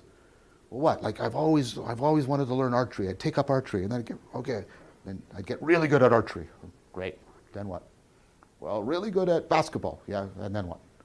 Really good at There's a really good story by, well, it's a chapter in a book, The History of the World in 9.5 Chapters by Julian Barnes, where people go to heaven.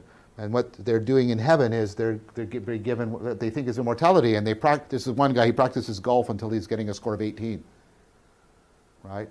And then he's sort of like, okay, what do I do now? What do I do? And then he comes to sort of St. Peter and he says, like what's going on? Like, and he says, what's wrong? Aren't you doing everything you want? I am, but like, I get great at everything. And then St. Peter says, well, yeah, so what? He says, well, I'm kind of done. And then St. Peter says, ah, now you get the point of heaven. The point of heaven isn't to live out immortality. It is to make you accept death. Now, that's not classic Christian doctrine by any means. It's a great story. And it epitomizes the Stoic idea. As long as you are formulating your identity horizontally, in terms of a narrative of achieving an unending duration to your life, you're going to fail. But even if I gave it to you, and this is what people need to stop and think about, it would fail. What you want is that moment that that guy in heaven has. Right? You want not a length of life, but a fullness, a depth. You want to have lived life as fully as possible. This is why Marcus Aurelius says, you know, everybody dies, but not everybody has lived. People quote that, and they think it's about sort of gusto or something like this. Right? That's not what it's meant. This is the access of fame and fortune, to having mode. There's nothing wrong with it. But this is the axis of self-transcendence, the being mode. What do you identify with? Is your identity here? Or do you identify here? And if you identify here and you practice pro-chiron and pro-sosh, you can get this fullness of being. Remember, that's what Plato promised. You could come to a complete fullness. And even if it lasts a moment, that's enough. Because it's not based on duration, it's based on quality. If I can achieve that in this moment, right here, right now, then I'm done.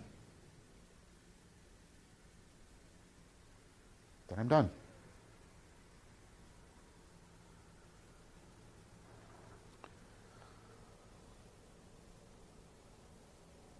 So the Stoics have an answer that in a somewhat watered-down form is still very powerfully effective, at least in our therapeutic endeavors, which are becoming more and more central to many people's lives because of the meaning crisis. But a less watered-down version is also existentially pertinent and relevant. We can come to realize that I can exercise much more control over the meaning-making, such that I get the one thing that is always good to have, which is wisdom, that can afford me an identity in the depths, an ontological identity, rather than a merely historical identity. And that would be a fulfilled life. And that is actually what I want. I'll speak personally now for a moment. I mean, at a physiological level, of course, I avoid death. I don't step into traffic, and I'm enjoying my life. So I don't mean this in any morbid or depressive way, but I do not want to live forever. Right? I do not want to live forever. I do not think that John Vervaeke should exist for all time. I think that would be an ontological mistake of astronomical proportions. In some ways, I'm tired of life. I'm tired of the ways in which I've been foolish, the ways I've been immoral, let myself and other people down. And I have a strong sense of the inevitability of that. And extending that through all of eternity strikes me as a horrible evil to inflict on reality. And that one I myself do not want to bear. But have I seen glimpses of this? Yes, I have. And we know from when people have awakening experiences that give them this, that they lose their fear of their mortality. They lose that existential anxiety. And if that's coupled to a fullness of being, that would be a way of responding to not only our mental health issues, but our existential distress about our own individual mortality. So you can see with both the Epicureans and the Stoics that we have things analogous, different but analogous to the kinds of things we saw at work within Buddhism. And we can see that the West is building up this very powerful tradition in its own right. And one of the great things about Pierre Hadot's work, and I recommend it very strongly to you, like what is ancient philosophy, or philosophy as a way of life, is to remind us that we do not have to look to Asian history, Asian, not ancient, we do not have to look to the East for the psychotechnologies of self-transcendence and self-transformation. There's no reason not to, we should, but we should not do that because we believe there is nothing within the Western heritage that offers us a profound response to the quest for meaning, wisdom, self-transcendence, and a response to existential anxiety. We have those things. Now, one of the things that has been happening, and I think it is a good thing, although it is indicative of the increase of the meaning crisis in the West, is there has been a rediscovery of Stoicism, Platonism, etc. Part of what we need to do, and that's what I've been trying to do with you, is integrate that with our current cognitive science so that, once again, we can learn how to, and I mean this in a deeply, spiritually deep way, salvage from our own tradition the psychotechnologies and practices of wisdom and meaning-making that we are going to need, but in a way that we can live within a scientific worldview.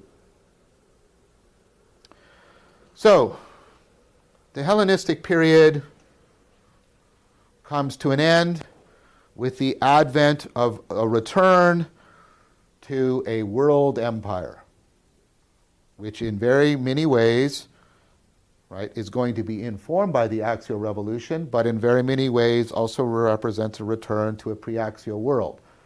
Namely, a world in which eventually a man can be considered a god because he wields so much power, the Roman emperors.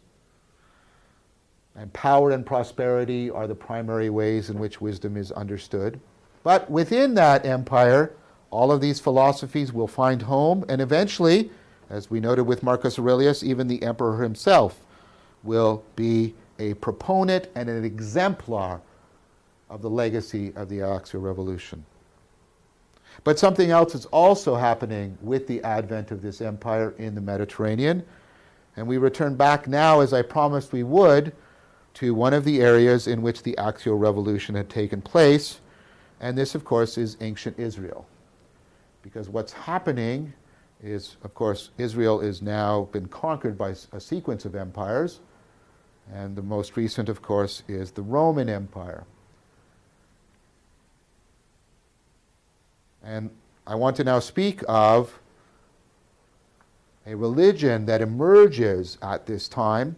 It's not an axial religion, but it is deeply informed by the axial legacy, particularly the ancient Israel legacy, where the two worlds were understood, if you remember, in terms of moving from the land of slavery to the promised land, where the real world is the future, and God is this open creator. And all right, guys, we're going to break here before we move into ancient Israel and talk on O Jesus Christos. Oh, hold on. I've had we've just been scarfing down chicken and rice. So the next step, the next practice after the objectification, then the internalizing Socrates. Yeah, so we did, okay. Yep, it was objective seeing, premeditation, then, oh boy. Yeah, romantic comedy, view from above. Yeah. Now we get on to how we can internalize Socrates, like Epictetus, was it? Yeah, that... if I could find it in the notes. That sounds about right. Doesn't matter.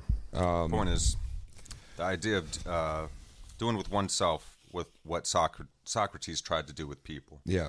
So not to ruminate or think fatalistically, but to observe our thinking. This is very similar to Buddha's approach. And to be able to have that back and forth practice, but within yourself, not the back and forth like, you suck.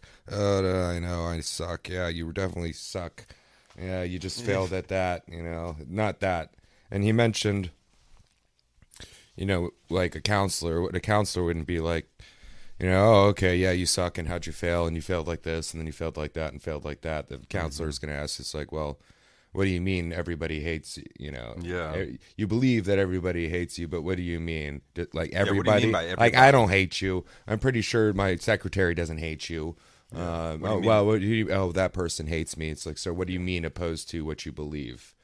Because what we're feeling is super salient to us, and we're trying to describe the impact of something with that exaggeration that we're using. So we can recognize that happening within ourselves, that what we're saying, we might believe it emotionally, but we also can tell that that's not what we really mean. When we say everything I do is a failure, or everyone hates me, you don't really mean everything. And going through that process helps break that event meaning fusion that happens. Confusion. Yeah, that confusion that has happened. That mistake infusing that we can do. Confusion. It's like con as in bad, and it's a bad fusion. Counter. They are fused in a way, but against. Yeah. So, I like that. And if we can discern, if we can discern our thinking, and we can recognize the perspective, not just even our thinking, but our perspective that we're taking and the identity that we're forming from that relation that we're making in our mind between meaning and the events that are happening, we can properly calibrate our capacity to have a greater sense of self and control and actual control in our environment. And preventing the bullshit. And it's this, and it's the most insidious of bullshit. It's the self bullshit. It's the bullshit you tell yourself. Because ultimately, somebody can deceive you and deceive you and deceive you, but they can only control you so far. Right. It's once you deceive yourself, is every time you do that, it gets harder and harder and harder to get out of the self deception. It's the reverse practice. True? Right. It's like, you know, practicing the guitar wrong. The reason why your piano teacher or your guitar teacher or whatever is all about form and doing that is if you practice it wrong, then you'll never be able to truly do very what rigid and stuck in that way. And you hurt yourself too, like particularly like on guitar and practicing that way, it's going to be really hard to break that apart. You get carpal tunnel and all other kinds of crazy stuff. So what's happening is that we're identifying, and he described it with just a simple, you know, horizontal line and a perpendicular vertical line. That it's not the length, but it's not the length of our life, but it's the depth and the fullness of our life. And so on this line of having mode, we have things like fame, fortune, that give us some sense of enjoyment, I guess, but no deep, lasting meaning, no solution to the inner turmoil and inner crisis and suffering and anxiety and depression and self-loathing and all that. Like he said, a terrible thing to inflict on the universe is somebody who's got life fatigue and just doesn't... Yeah, because we're going to make mistakes. We're going to screw up, and you want to condemn the universe to that for forever? Because, you know, we're an imperfect species. Oh, and also, we're learning how to be better, but we're in the midst of this story. We're in the midst of the process. Well, no star is forever either, so you know, nothing is forever, and it probably shouldn't. Right. Like if I was an omnipresent, omnipotent D&D, I'd besides the space that makes it all possible, which does seem and to even that's debatable. Well, even that, but what could pre-exist that? Yeah, how could something even pre-exist if it's without time? There's something that's omnipresent. What sits outside of that? Or there's an omnipresent nature or essence to this universe. Because there had to be something that was before, so to speak, the Big Bang. I think it's going to be a case of the further we look, the more we find, and realizing the more like the further we can look. Now, I know technically, science nerds out here, don't yell at me. I know technically there's only so far that you can look because... Once things get far enough away, the light has redshifted so much that we don't have any device that can pick up that light, that signal. It's such a long, it's too far. Drawn out. Yeah, because like as light's going, it's being stretched out as it's being put out because if it's moving away from you. Actually, and also the other end is like there's stuff that's so far away that the universe isn't old enough for the light to have gotten here yet. That too, yeah. But I think the more we look out, and this is, you know, well, like what we do within our mind, the more we look up, larger stars than we expect at distances. And then once you get to once we get to a point and within our own consciousness and also observe the universe, then you'll be able to see the universe in a grain of sand. You'll be able to see the actual, the biggest things in the universe look exactly like the smallest things in the universe. So I think once you get subatomic, subquark, all that stuff, it ends up looking like, once you get beyond galactic clusters and even beyond the images that we have of the universe that we've made on supercomputers and stuff, I think the quantum foam and the universe at its largest scale are probably the same thing. You know, because, you know, there's also a limit to how small we can look, and actually how small we can measure at all and conceive of. It's the Planck's length.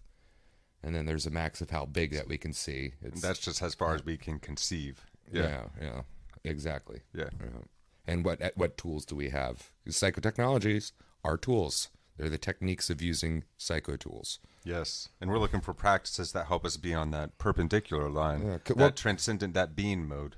Well, once you get to the limit of how far you can see, how much you can hear, how much you can smell, taste, and feel, how do you sense further into the universe and into the world?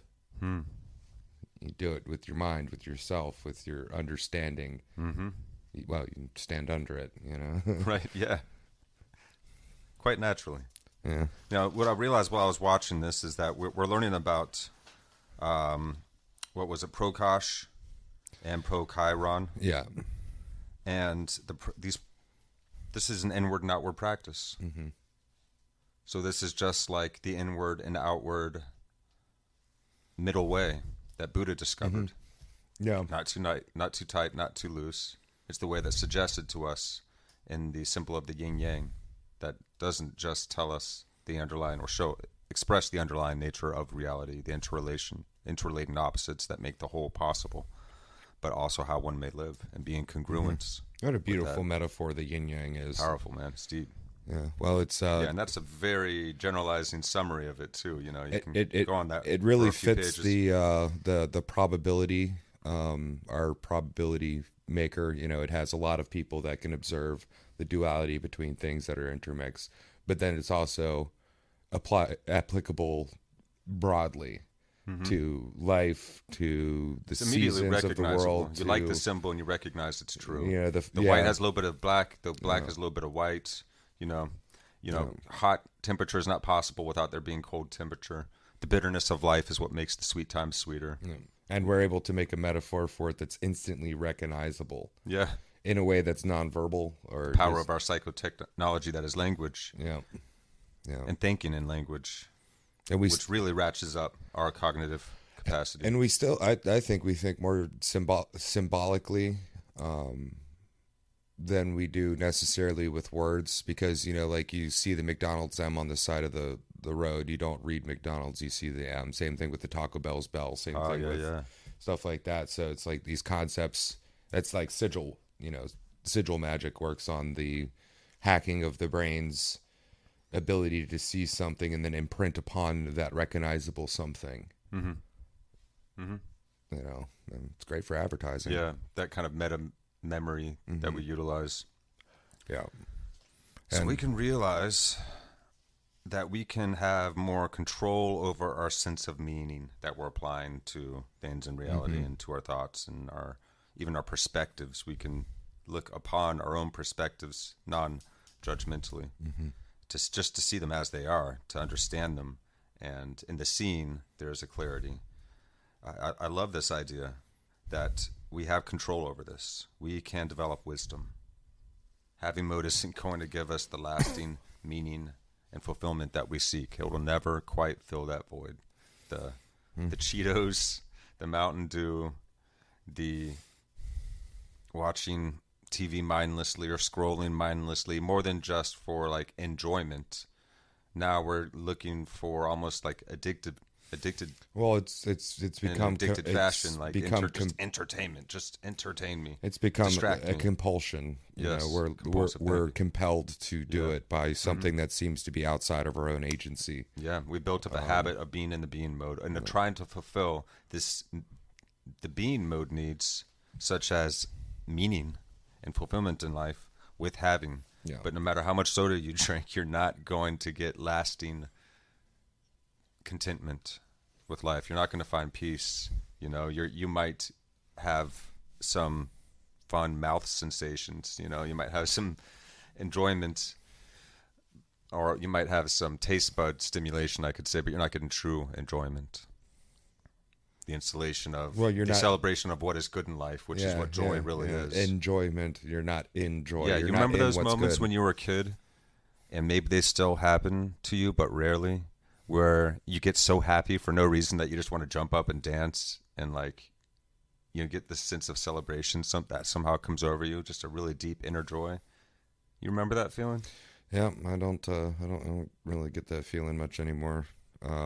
I do in a certain way, but it's a lot deeper than just the pure innocent. It's softer and more subtle as you get older, but that, and I've also, I think we can tap back into it though, to where it's really powerful as it was. I think the reason why I don't feel it so much anymore is because I've practiced not allowing myself to get too far into any one emotion, because I am extremely emotionally driven. Well, notice what it is that's getting into the emotion, because you can even be aware of your physiology and your psychology and your emotional states from a non-emotional detached state that is just, it's not emotional, but it's like, it's loving like a wise elder. Yeah. I think a good way to get back into it. It understands and it just accepts. It's like a camera recording, but it's a very wise camera. Well, I think a good practice would be to go do something that has no expectation. So like, you know, you could go on a walk somewhere and like, you know the path and everything, but your expectation isn't like the end goal or anything. It's, you know, because the expectation, you'll get excited for something, but then if it doesn't happen, no, it's just enjoy that, being. But that's when you're a little kid, you get that feeling. You're just like, I don't know why, like the sun's out and the clouds are, you know, extra cool looking, and it's a really cool feeling day, and the smell of sweet grass on the wind, and it's just like, yeah, all right. And I think that comes from having no expectations of anything. Like in the summertime, you may be like, well, I'm going to do this, this, and this, and that. But when you get to doing it, you're just, most of the time you just go off on tangents. You're expecting to do something else, and you're just like, yeah, you know, the best things are the random stuff. So like, you know, go for that walk, not expecting anything from it. You know, go out to the social gathering place, whether it's, you know, a bar, tea house, a knitting circle, you know, a whatever, but without the expectations, maybe like, oh, I'm going to go out there and I have to do this, or I only have this much time, or put the pressure on yourself. I'm going out so I can see this person or hang out with these people. You know, I have a lot of fun. Like when I go out, that's what I do. I have no expectations, and sometimes I have a really good time. Other times I get people that, you know, try to publicly shame me, but guess what? I know I hit the disgust, you know, things. I'm disgusted with myself. You cannot shame the shame. Thank you very much. You cannot shame the shame. Yeah, you know, I am dirt people. I am what I am. Last week, I didn't have time to like, it's basically get off work and come right into the door. So I was just covered in paint and like that. Yeah, but you don't even have to be shamed either. You can notice the shame is occurring within yourself. Yeah. And what is it that notices it? And is it shamed? The part of you that is aware of shame coming up in the body, that arising of shame within the body, something is aware of it. How does that thing feel? Like this is self-inquiry, so you really inquire into this. I was shamed a lot as a kid too, so it's just like it gets to a point where it's like, you know, I'm kind of lazy and I don't want to be feeling this anymore, so you guys can think what you want. What gets me is if I do something that breaches my moral code. That like, and even just the small things of like, you know, and, you know, like losing my social graces because I'm frustrated and out of time and, you know, say something a little too short and cut with somebody, you know, that, you know, my moral standing is, you know, hold yourself to a higher standard than you're going to hold anybody else to. And if, you know, one of those things is communicating as well as possible and not putting your own crap on somebody else. So, you know, one of the things, you know, I'll feel guilty by is putting my crap on other people, like, you know, having a reaction, just being like, you know what, it's like, nah, but I don't feel shame for it. If I'm going to feel shame for anything, it'd probably be the, you know, like, I wear kilts a lot, so if I accidentally flash my balls to, like... That's where shame is appropriate. Yeah, because you're not, you know, that's from the inside. You're not supposed to be seeing my balls. Now, mind you, if we're at a nudist beach and you see my balls, that's just what it is. But, you know, you feel no shame at the... Nobody shames you at the nudist beach more than you shame yourself, so you might as well get over it. Yeah. If you've ever been to one, it's not a bunch of beautiful people running around. It's all types of lumpy potato human forms.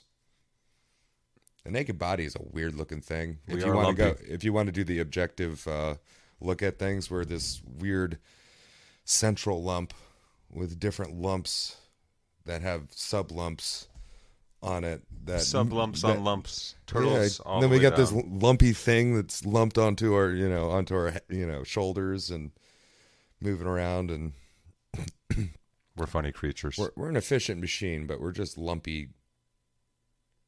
Okay, so in Star Trek, the original series, there was these like, it was whatever species that doesn't have a corporeal form that refers to the crew as ugly bags of water. Ugly bags of water. You know, it's just like, you ugly bags of water. You know, it's just like, that's a really good objective way of looking at it. We're, ugly bags of water. Meat puppet. Yeah, meat puppet. That one's not as pretty.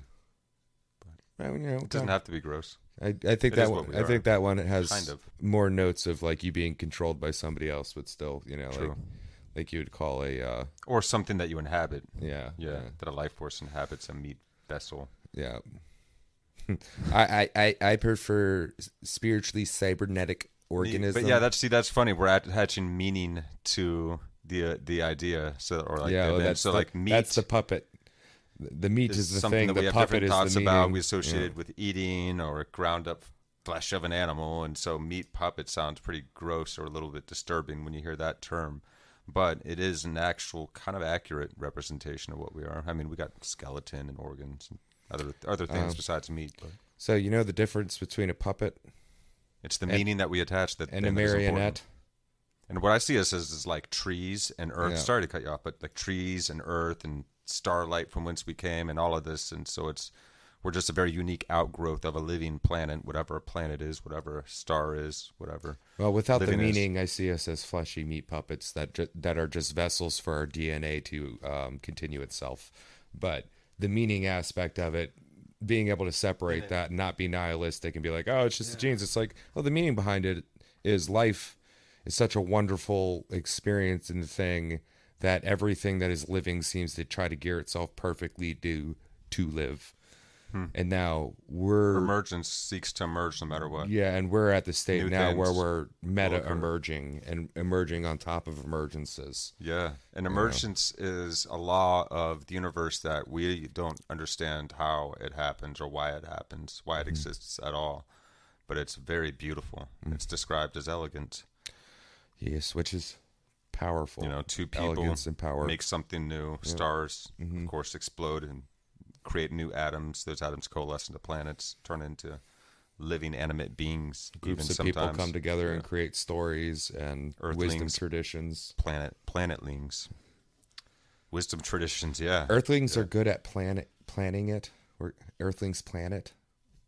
You know, plan it.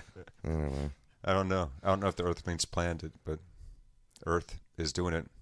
Cosmos is doing it. Well, we make plans on it, you know. We're like, okay, I planned it. The whole thing is like, no matter how much we reduce it, it's still like, I don't know what better word than miracle that we exist at all, that there even is a universe, and that it became, parts of it at least, became self-reflective. Yeah, because you could always keep reducing down and reducing down and reducing down, and it still doesn't answer the question of, like, you know, the why. Yeah. Yeah. And that why is always like, pushed aside. It's like, who cares about why? If you don't want to deal with the why, then let's keep on working on the how. But notice that with all of our technological capacity, we still have not gotten to the end of the how. There's a lot of how that's unexplained. I think probably with what John Vervaeke is trying to do and other people involved in this, through the looking at how the machinery does it, will, if we do it right, help us with gaining a little bit of meaning on the why too. Because we've been working with, the why. We get to create the why. We've got already written in these traditions that are helping us understand the whys of things to a certain point, but now we have super advanced technology that can see how the brain responds and then see reactions and actually look at what it looks like when you see something that disgusts you or something that gives you fear or something that weird emotion you don't really have a word for that is induced by the smell of snickerdoodles. Mm-hmm. You'll be able to see it and then map it and then see the pattern. Mm-hmm. Of what's going on. So this is a really interesting age to be alive in, frankly, because we're combining the how and the why, and they're now starting to, if we do it right, self-enhance. Yeah, because even if we don't think the why is their universe is important, why is there a why? Yeah, well, because why is there a why now? Because there's something that must be the cause of. Well, I'm sure there's some nice hows as to there being a why, but I want to know why the why. Yeah, why can we question why? Why are we self-aware? Yeah. And if it's just the consequence of cause and effect, what began that? If time and space were supposed to have exploded out from some impossible infinitesimal source, what is that source? Mm-hmm. How is this miracle possible? And why? I don't know. I guess the why is what we do get to partake in, though. That's the co-creative aspect of it, because we do notice that the thing does have cause and effect play into it, but it also has this deep sense of meaning-making potential, and that's really interesting. That's very exciting. So I guess let's catch ourselves up here because we're getting on. Let's get back to our notes here. Pretty much is give the credit, give the West its credit. We don't have to just go to the East. The West does have its own tradition, and which is going to be more comprehensible because it's in our cultural language. Mm-hmm. But it doesn't mean don't go to the East. Yeah, it just also take from the East what is useful for you and comprehensible. Don't throw one out for the you don't have to do an either or kind of process here. And we do have a very rich history of not just inner practice, but outer practices and the marrying of those two here in the West as well, which we're recognizing now. So we are looking for awakening experiences in life because they allow us to lose the fear of our mortality and our association with fatality. Yeah, our existential fatalism that we can develop. Yeah. So this fullness of being helps us grow beyond our existential issues and our distress over more. Yeah, we said that. Rediscovery of Stoicism, Platonism, and so forth here in the West is definitely helping us hedge the meaning crisis. But we don't, like you said, have to just look for one or another tradition. We can dive deep. Yeah. Though here in the West as well. So we may salvage the meaning-making processes, wisdom, and align them with the science of reason and rationality that we have developed as well.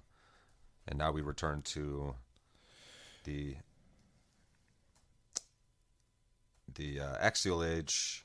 We are or at least the reverberations of the axial age in Israel. After the Hellenistic period, the West reverted to a pre-axial age. Pre-axial, there you go. This new religion that has come around is not an axial. That's right, because axial is the revolution part. Yeah, it's the pre-axial cosmos association that we had. Yeah.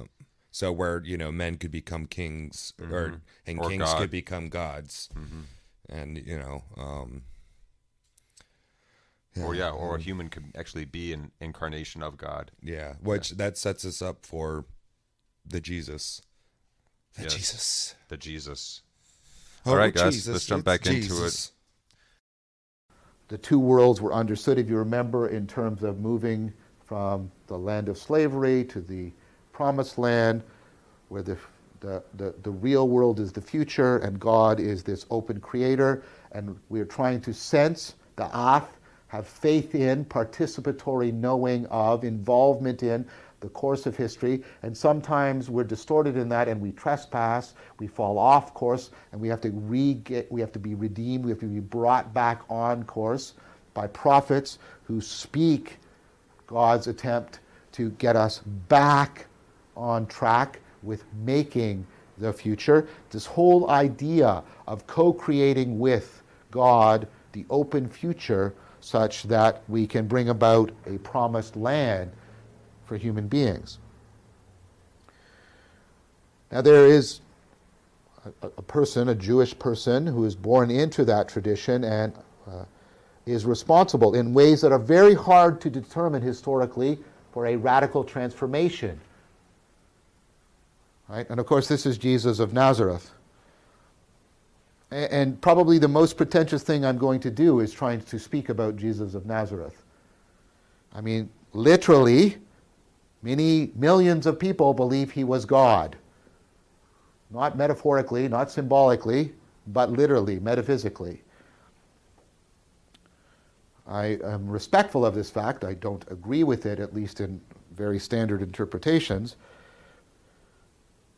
My endeavor is to not try and give some final complete version of this. That would be hubris and arrogance on my part. My endeavor is to try and explain what Jesus via Christianity did to that Israelite axial legacy, because that is what is relevant to what we are discussing here and now.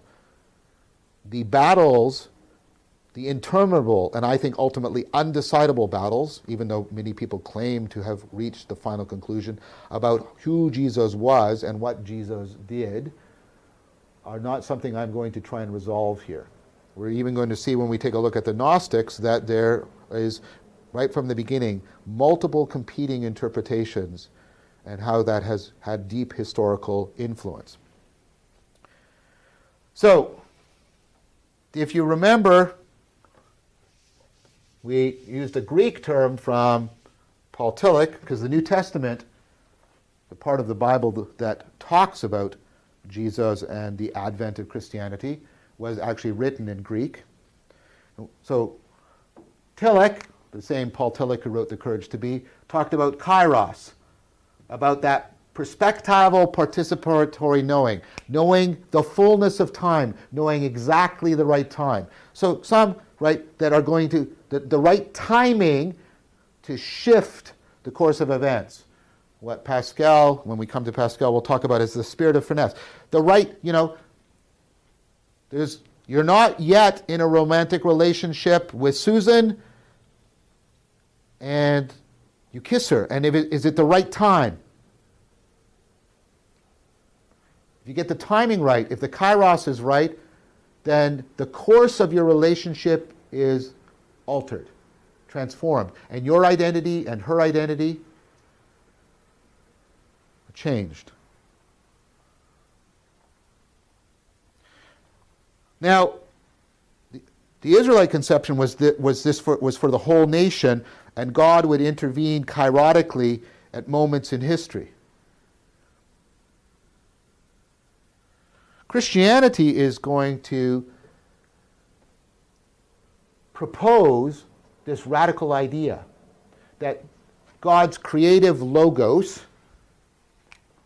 the word he speaks through the prophets, that it's the same word by which he speaks things into existence, the word that helps create history,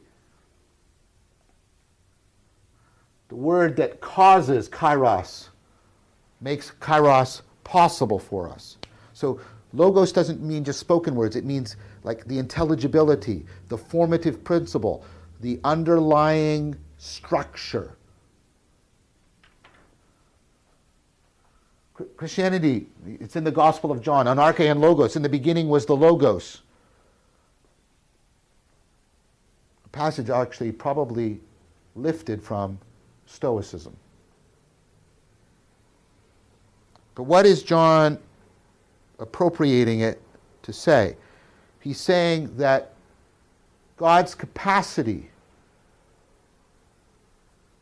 for producing kairos through logos has been identified or to use an older term, incarnated in a particular individual. That Jesus of Nazareth is actually the ultimate kairos, that all the other kairoses were pointing to him and are summed up in him, that he represents the ultimate turning point. And he represents it not only historically, he represents it personally. Because he is a person, you can identify with him, and that kairos can come to take place in you personally. Just like Socrates personalizes the axial revolution and brings it into a direct personal confrontation, the encounter with Jesus means that you too can experience a profoundly personal kairos, which Jesus seems to have spoken about using a metaphor of being born again, about such a radical metanoia, a radical shifting. This is often translated as conversion, until you read about that, right? But this word is much closer to awakening. Noia means noticing. This is your perspectival awareness. And meta means beyond. This means a radical transformation in your salience landscape. A radical transformation of, right, what it's like to be you. It's this deeply perspectival and participatory transformation. And Jesus is saying he incarnates the principle by which you can intervene in your own personal history, or by which maybe you want to say intervention can occur in your own personal history, such that this metanoia, you will have a new mind, a new heart, a new modal existence. You will be born again. What's going on there? What does this kairos look like? What could possibly so radically transform my salience landscape, my sense of self, my processes of co-identification? What could bring that about? And now I'm going to say the word, and then you're going to laugh, because it sounds like a Hallmark card. The Christian answer is love, and now we all titter. Ha, ha, ha. That's so quaint. Ha, ha. Love. Sounds like, oh, love. Okay, the problem with that, as you've seen many times, is that this word is trivialized for us. We use one word to talk about so many different things, like I love peanut butter cookies. I love Canada. I love Sarah. I love my son. I love a really good, right, game of tennis. Are those the same?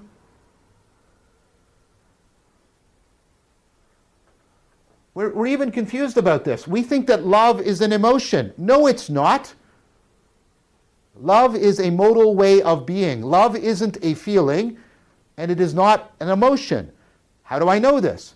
Because loving someone can be expressed by being sad when they're absent, being happy when they're present, being jealous when there's somebody else around, being angry when they're neglecting you. Love isn't a feeling. It isn't an emotion. It is a modal way of being. It is an agent-arena relationship.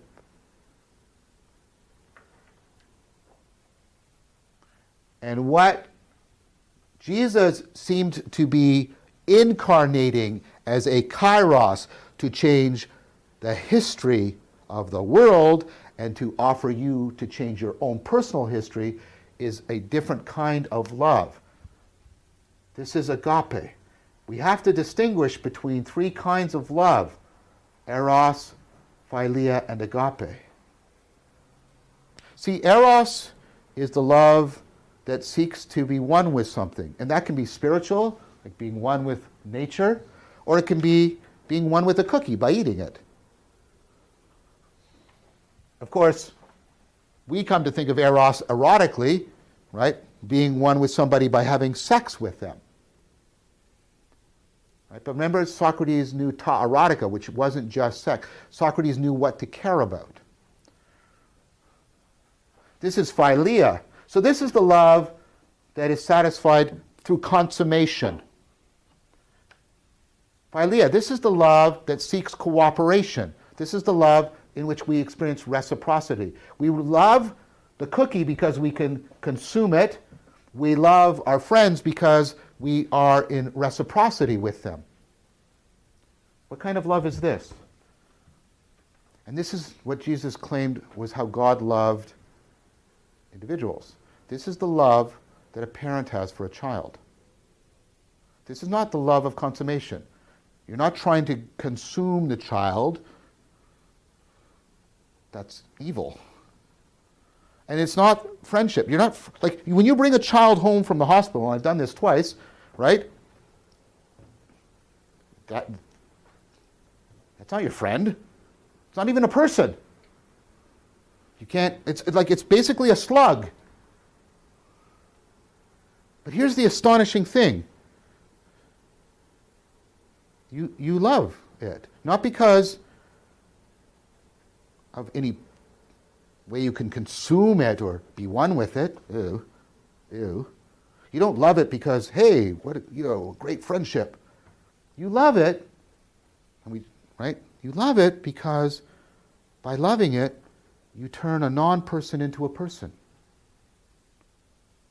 It's the closest thing to a miracle, and that sounds hackneyed, I know, but stop back and think about this. You depend on agape. It's because people loved you before you were a person that you have become the person you are. Love turns non-person animals into moral agent persons. It's like it's like somehow if I could just care about, right, my sofa enough, it would turn into a Ferrari or something. It's that powerful. And here's what Jesus was offering. That love it can be exacted and made available for all. Here's what is on offer. Here's why Christianity will take the Roman Empire culturally. With agape, Christianity can say to all of the non-persons of the Roman Empire, all the women, all the children, all the non-male citizens, all the sick, all the poor, all the widowed, can take all of those non-persons and say, we will turn you into persons. Persons that belong to the kingdom of God. We'll take another look at this in more detail next time. Thank you very much for your time and attention.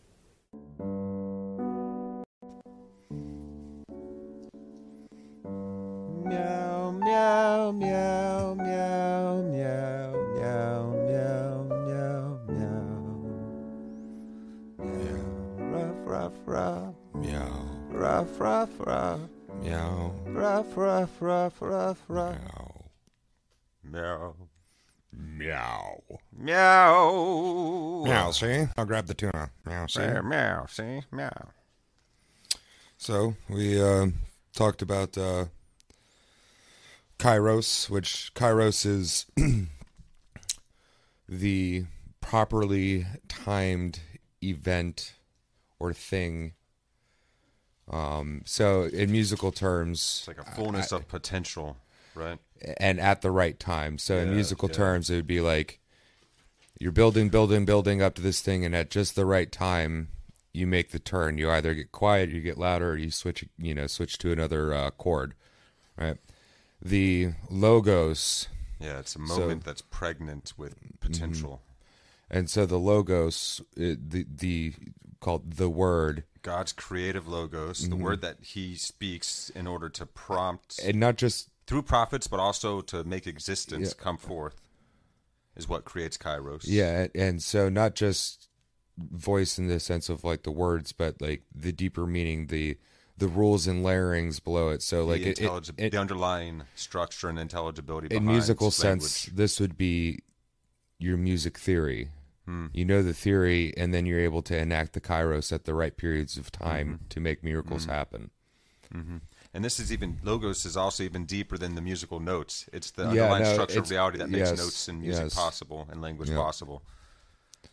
So in the beginning was the Word, God's capacity for producing Kairos, mm-hmm. that's this like flux of reality, of existence, this pure potential energy, you could think. And he produces kairos through this, and now he's producing kairos through logos that has been incarnated into a person. Mm-hmm. So the ultimate potential also becomes the ultimate turning point as a person. Yes. It's now coming through a human being. And this person is the ultimate kairos. There's been many kairoses before, but this is the ultimate kairos. Yes.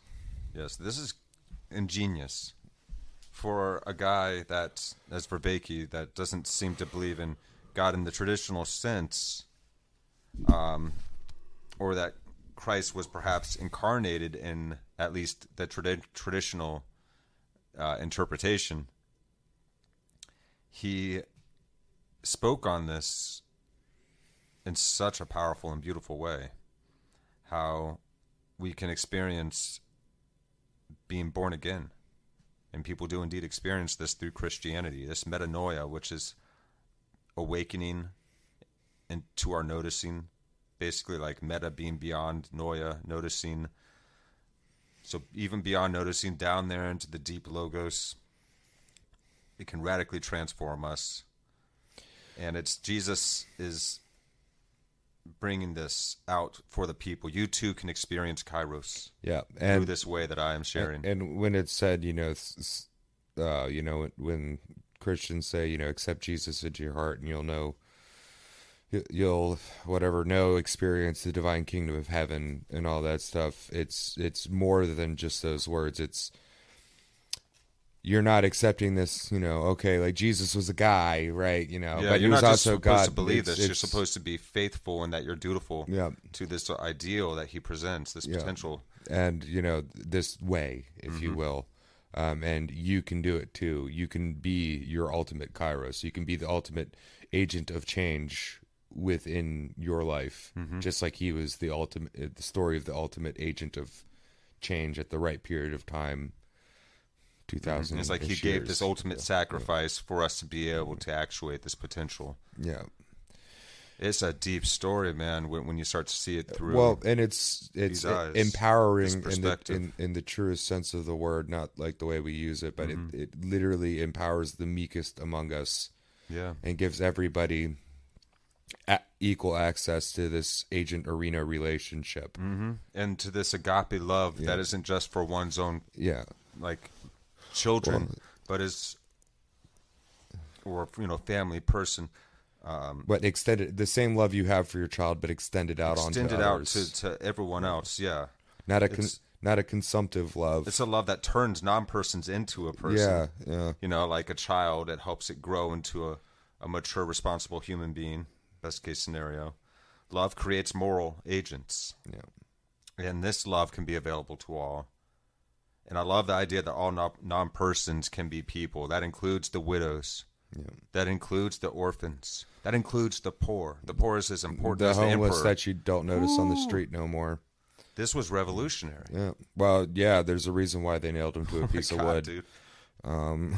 It's what he say, shut him up. What was that, Bill Hicks? What he say, shut him up. Yeah. Oh, yeah. And, I like Vervaeke's approach to explaining it, too. It wasn't the mystical, metaphysical end of it. It was the core root of what was this story getting at and what was this individual getting at. Because even if Jesus never even historically existed, still this message of being your own ultimate kairos and conduit of the logos of God moving through you, that's the important message. So to be born again isn't this, I accepted Jesus and I'm fine now. No, being born again is I'm accepting this way, I'm growing, I'm becoming a true person, opposed to just a mask, or opposed to just the persona. Yeah, more than just a persona, but an actual moral agent, and an awakening moral agent. That is radically transformed because it's seen through the orientation of agape love now. Because we have eros, the love of being one with something. We associate this with erotica, but it could be also with really being into a process, a practice, a sport, music, being into consuming something. I think like, you know, and then the philia is the consumption, the consummation, cooperation, reciprocal. Well, no. I'm sorry, consummation, cooperation. That would be eros. That would be the bringing something into you. No. That's philia. No, philia is the friendship. Like philia is friendship, which is consummation, cooperation, and reciprocity. Yes, definitely. Trust. Look back on that. The eros is definitely to be one with something, like a cookie, erotica, a moment. Agape is the love that you can have unconditionally for a child and for others as well. In fact, and I love that he helps us understand that love is not an emotion. You can feel sad when you love somebody and you've lost them, or they're going through pain. You can be jealous, you can be envious, you can be all these things. Love has many emotions that can occur within. But love itself is an orientation. It's a modal way of being. It's not a feeling. We are constantly approaching love with happy mode, and so we're thinking of it as a feeling that we want to have. But it's really an orientation. It's a way of approaching life. And so it's sad, and it's unfortunate that love is trivialized. But hopefully we can help reinform our understanding of that word by the practice of agape, of this orientation, this unconditionality to life. And remember to use that for yourselves, you know, be unconditional to yourself too. Like, don't judge yourself so heavily. Recognize when you've done something that you know isn't living up to your highest vision of potential being, but, you know, don't beat yourself up for it mercilessly. Just recognize and grow on. Love yourself like a wise elder caring for a helpless child. Yeah, because, you know, like, why would you love the child? Like you said, they're just little slugs. Oh, but out of that little slug, you can make a person. Yeah. And we do that, too. You know, you'll have, like, mentorships and, you know, older, wiser men taking a like into young chap that's got some potential and then trying to make a better person out of them. Yeah. You know, that's the deepest sense of meaning and fulfillment a human can experience is agape. Oh. Yeah. That's why. You know, someone that was a great ball player can go on and become a coach and get more fulfillment from being a coach than even if he went pro and he won the World Series and all these things. It's like, literally, he gets more out of seeing it through somebody else accomplish it, that he's helped do that. So he's living through them, but not even vicariously. He's like reveling in someone else's joy. Yeah. And that's actually how we're tuned to survive long term as a super social species. We really love to see each other succeed and do amazing things. That's why those humans are awesome videos blew up, you know, some years ago. And it's like showing people like surfing waves and doing crazy dances and flips and all kinds of awesome things that humans can do. We celebrate it even when it's a stranger. Yeah. I like that. I dig that too. So, I think it's about that time. I'm turning into a pumpkin. That was a good episode, guys. Thank you for joining us on this one. And look forward to next episode, because now we get deep into Christianity and agape. Yeah, not in the metaphysical way or the just accept it and you'll be fine kind of way either. I am a Christian myself, but I got a problem with that whole just accept them into your heart. But I'm like, you're not getting anywhere with that. Just telling them to step outside of the box doesn't tell them what to do outside the box.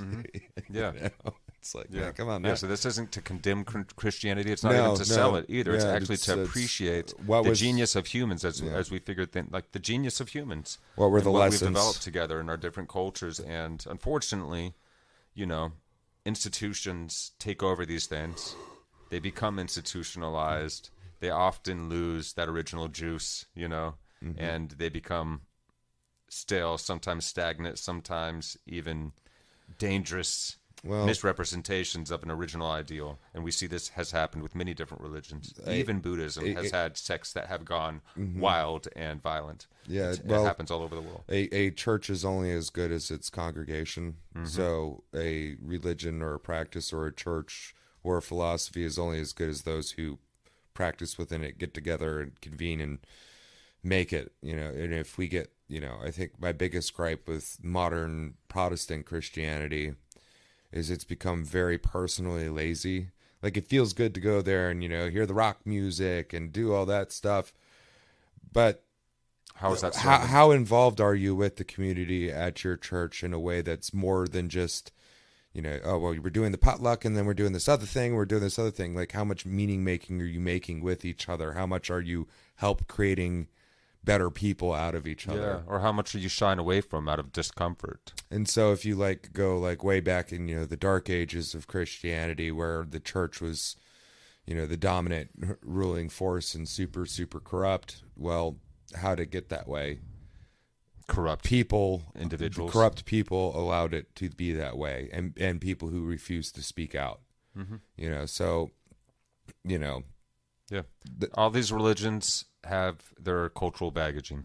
We can look at it that way. Hey, man, we are nothing but travelers, and some travelers pack lighter than others, but we all got our own baggage we got to pick up at the end of the day. So yeah, you know, yeah. Like, yeah, we really do. Yeah. We have very high expectations for humanity, which is a good thing. Good, yes. But yes, we shouldn't hold ourselves accountable for what we should be at the very end of our evolution, like some perfect angel ideal. Yeah, we shouldn't in mass. We're in the midst of the story. The fact that we're here already, where we're at, is actually really good. And I tried to express that last episode, and I hope these ideas get through. I hope that they make sense to people, you know, because you see a lot of shaming going on in the world today, and it's a lot of judgment, and it's really heavy, and it's very over generalizing and superficial typically too. It's always looking at superficial distinctions, and it usually harms the people that are dishing it out more than it harms the people who absolutely have to take it. People are miserable that are in that mind state. It's sad, you know. And I mean, I've been there, you know. We can all get there. We are always, not always, but we are quite consistently, constantly othering one another in this world, and it's doing nobody any good. Yeah, so instead of being like, oh, they're the others in another group, it's like, oh no, they're the others of this one big group, the others of the group, you know. Right. You know. Yeah. Opposed to additional the other people. Yeah, additional, so opposed to, you know, somewhere different, you know, and worthy of apprehension and fear and or aggression and anger and stereotyping and this and that. Yeah. We're trying to understand our environments as well as we can, so we do have that process of generalizing that our mind does. We learned about that as well, these cognitive techniques that our brain utilizes to be able to take in everything, because it can't consider it all.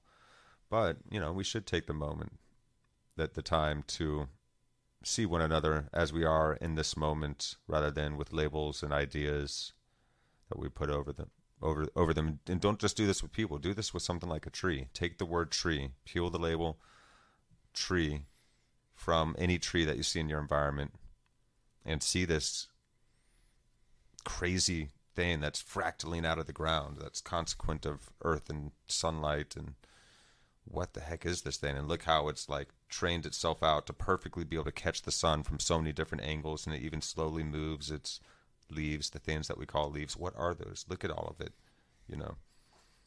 To question, what is this existence? And look within with self-inquiry, to question, who am I? And to think about all the ideas of yourself that you've had throughout your life, and all of your attachments, and the story that we keep on finding ourselves, rewriting ourselves into, you know. We keep on falling into these narratives. And when we're just believing in narratives, are we actually really in communion with reality? Yeah. But yeah, on that tired note, guys, let's wind down. Sorry, I'm just ate, getting sleepy. Yeah, it's about time for us to wrap it up. And I hope all of you out there are doing well. Be sure to like and subscribe if you like this. Check out John Vervaeke if you like him as well. Check out American Dharma on February 10th, Friday, in Baltimore at Zen West. We're going to be rocking with Benny OK and who else? Kenny and Rise 8. And then February 11th, We're going to be in Hedgesville at Seven Moons, at Unit 6, right next door to Seven Moons, actually. And that is going to be an event with Cannon Hill and Rattle Root. It's going to be a hell of a fun time. Rattle Root. That sounds like a dancing tree. They seem really cool. I dig what they're doing. I checked a little bit of their stuff out. We love Cannon Hill, and we're great friends with all those guys as well. Bunch of knuckleheads. Benny OK is friggin' great too, man. Yeah. They're a really great band. Rise 8 is really cool. So, yeah, I mean, and Zen West is an amazing venue. Yeah. So, yeah, February 10th and February 11th, because Seven Moons is also a really, really cool little wellness shop where you can get all kinds of beautiful spiritual knickknacks and books and crystals. Yeah. Up in Hedgesville. Yeah. Incense. And Hedgesville's an interesting little town. It's like literally a postage stamp and... Massages you can get. Yeah, they have that. And also, right down the street is a specialty pet food place where you can get all your... non-GMO, properly, whatever, balanced foods for all your stuff. Yeah, I've been there. Indeed. And you can get good local honey down the street the other way. Yum. Little tiny, forgotten postage stamp town. Yeah, buy from your locals, your local friends and fam, independent businesses, guys. As much as you can. Walmart's got enough. Yeah, well, and even beyond that is the Amazon, dude. Oh, true. I thought Walmart was bad. Now it's Walmart in your pocket. Bezos got enough, too. Yeah, right. He's got enough. All right. He's not doing, I don't know. I'm not going to go off there. Yeah. Let that one go. Right. What are you doing? What are you doing with all of that amassed wealth there, buddy? Mr. Bill Gates also. Oh, yeah. Well, don't get me started on that, schmuck. Yeah. No, okay. Let's be careful before we get ourselves. Yeah. In trouble. Yeah. All right. We love you guys. Love you. We love you too, big brother. And talk to you soon.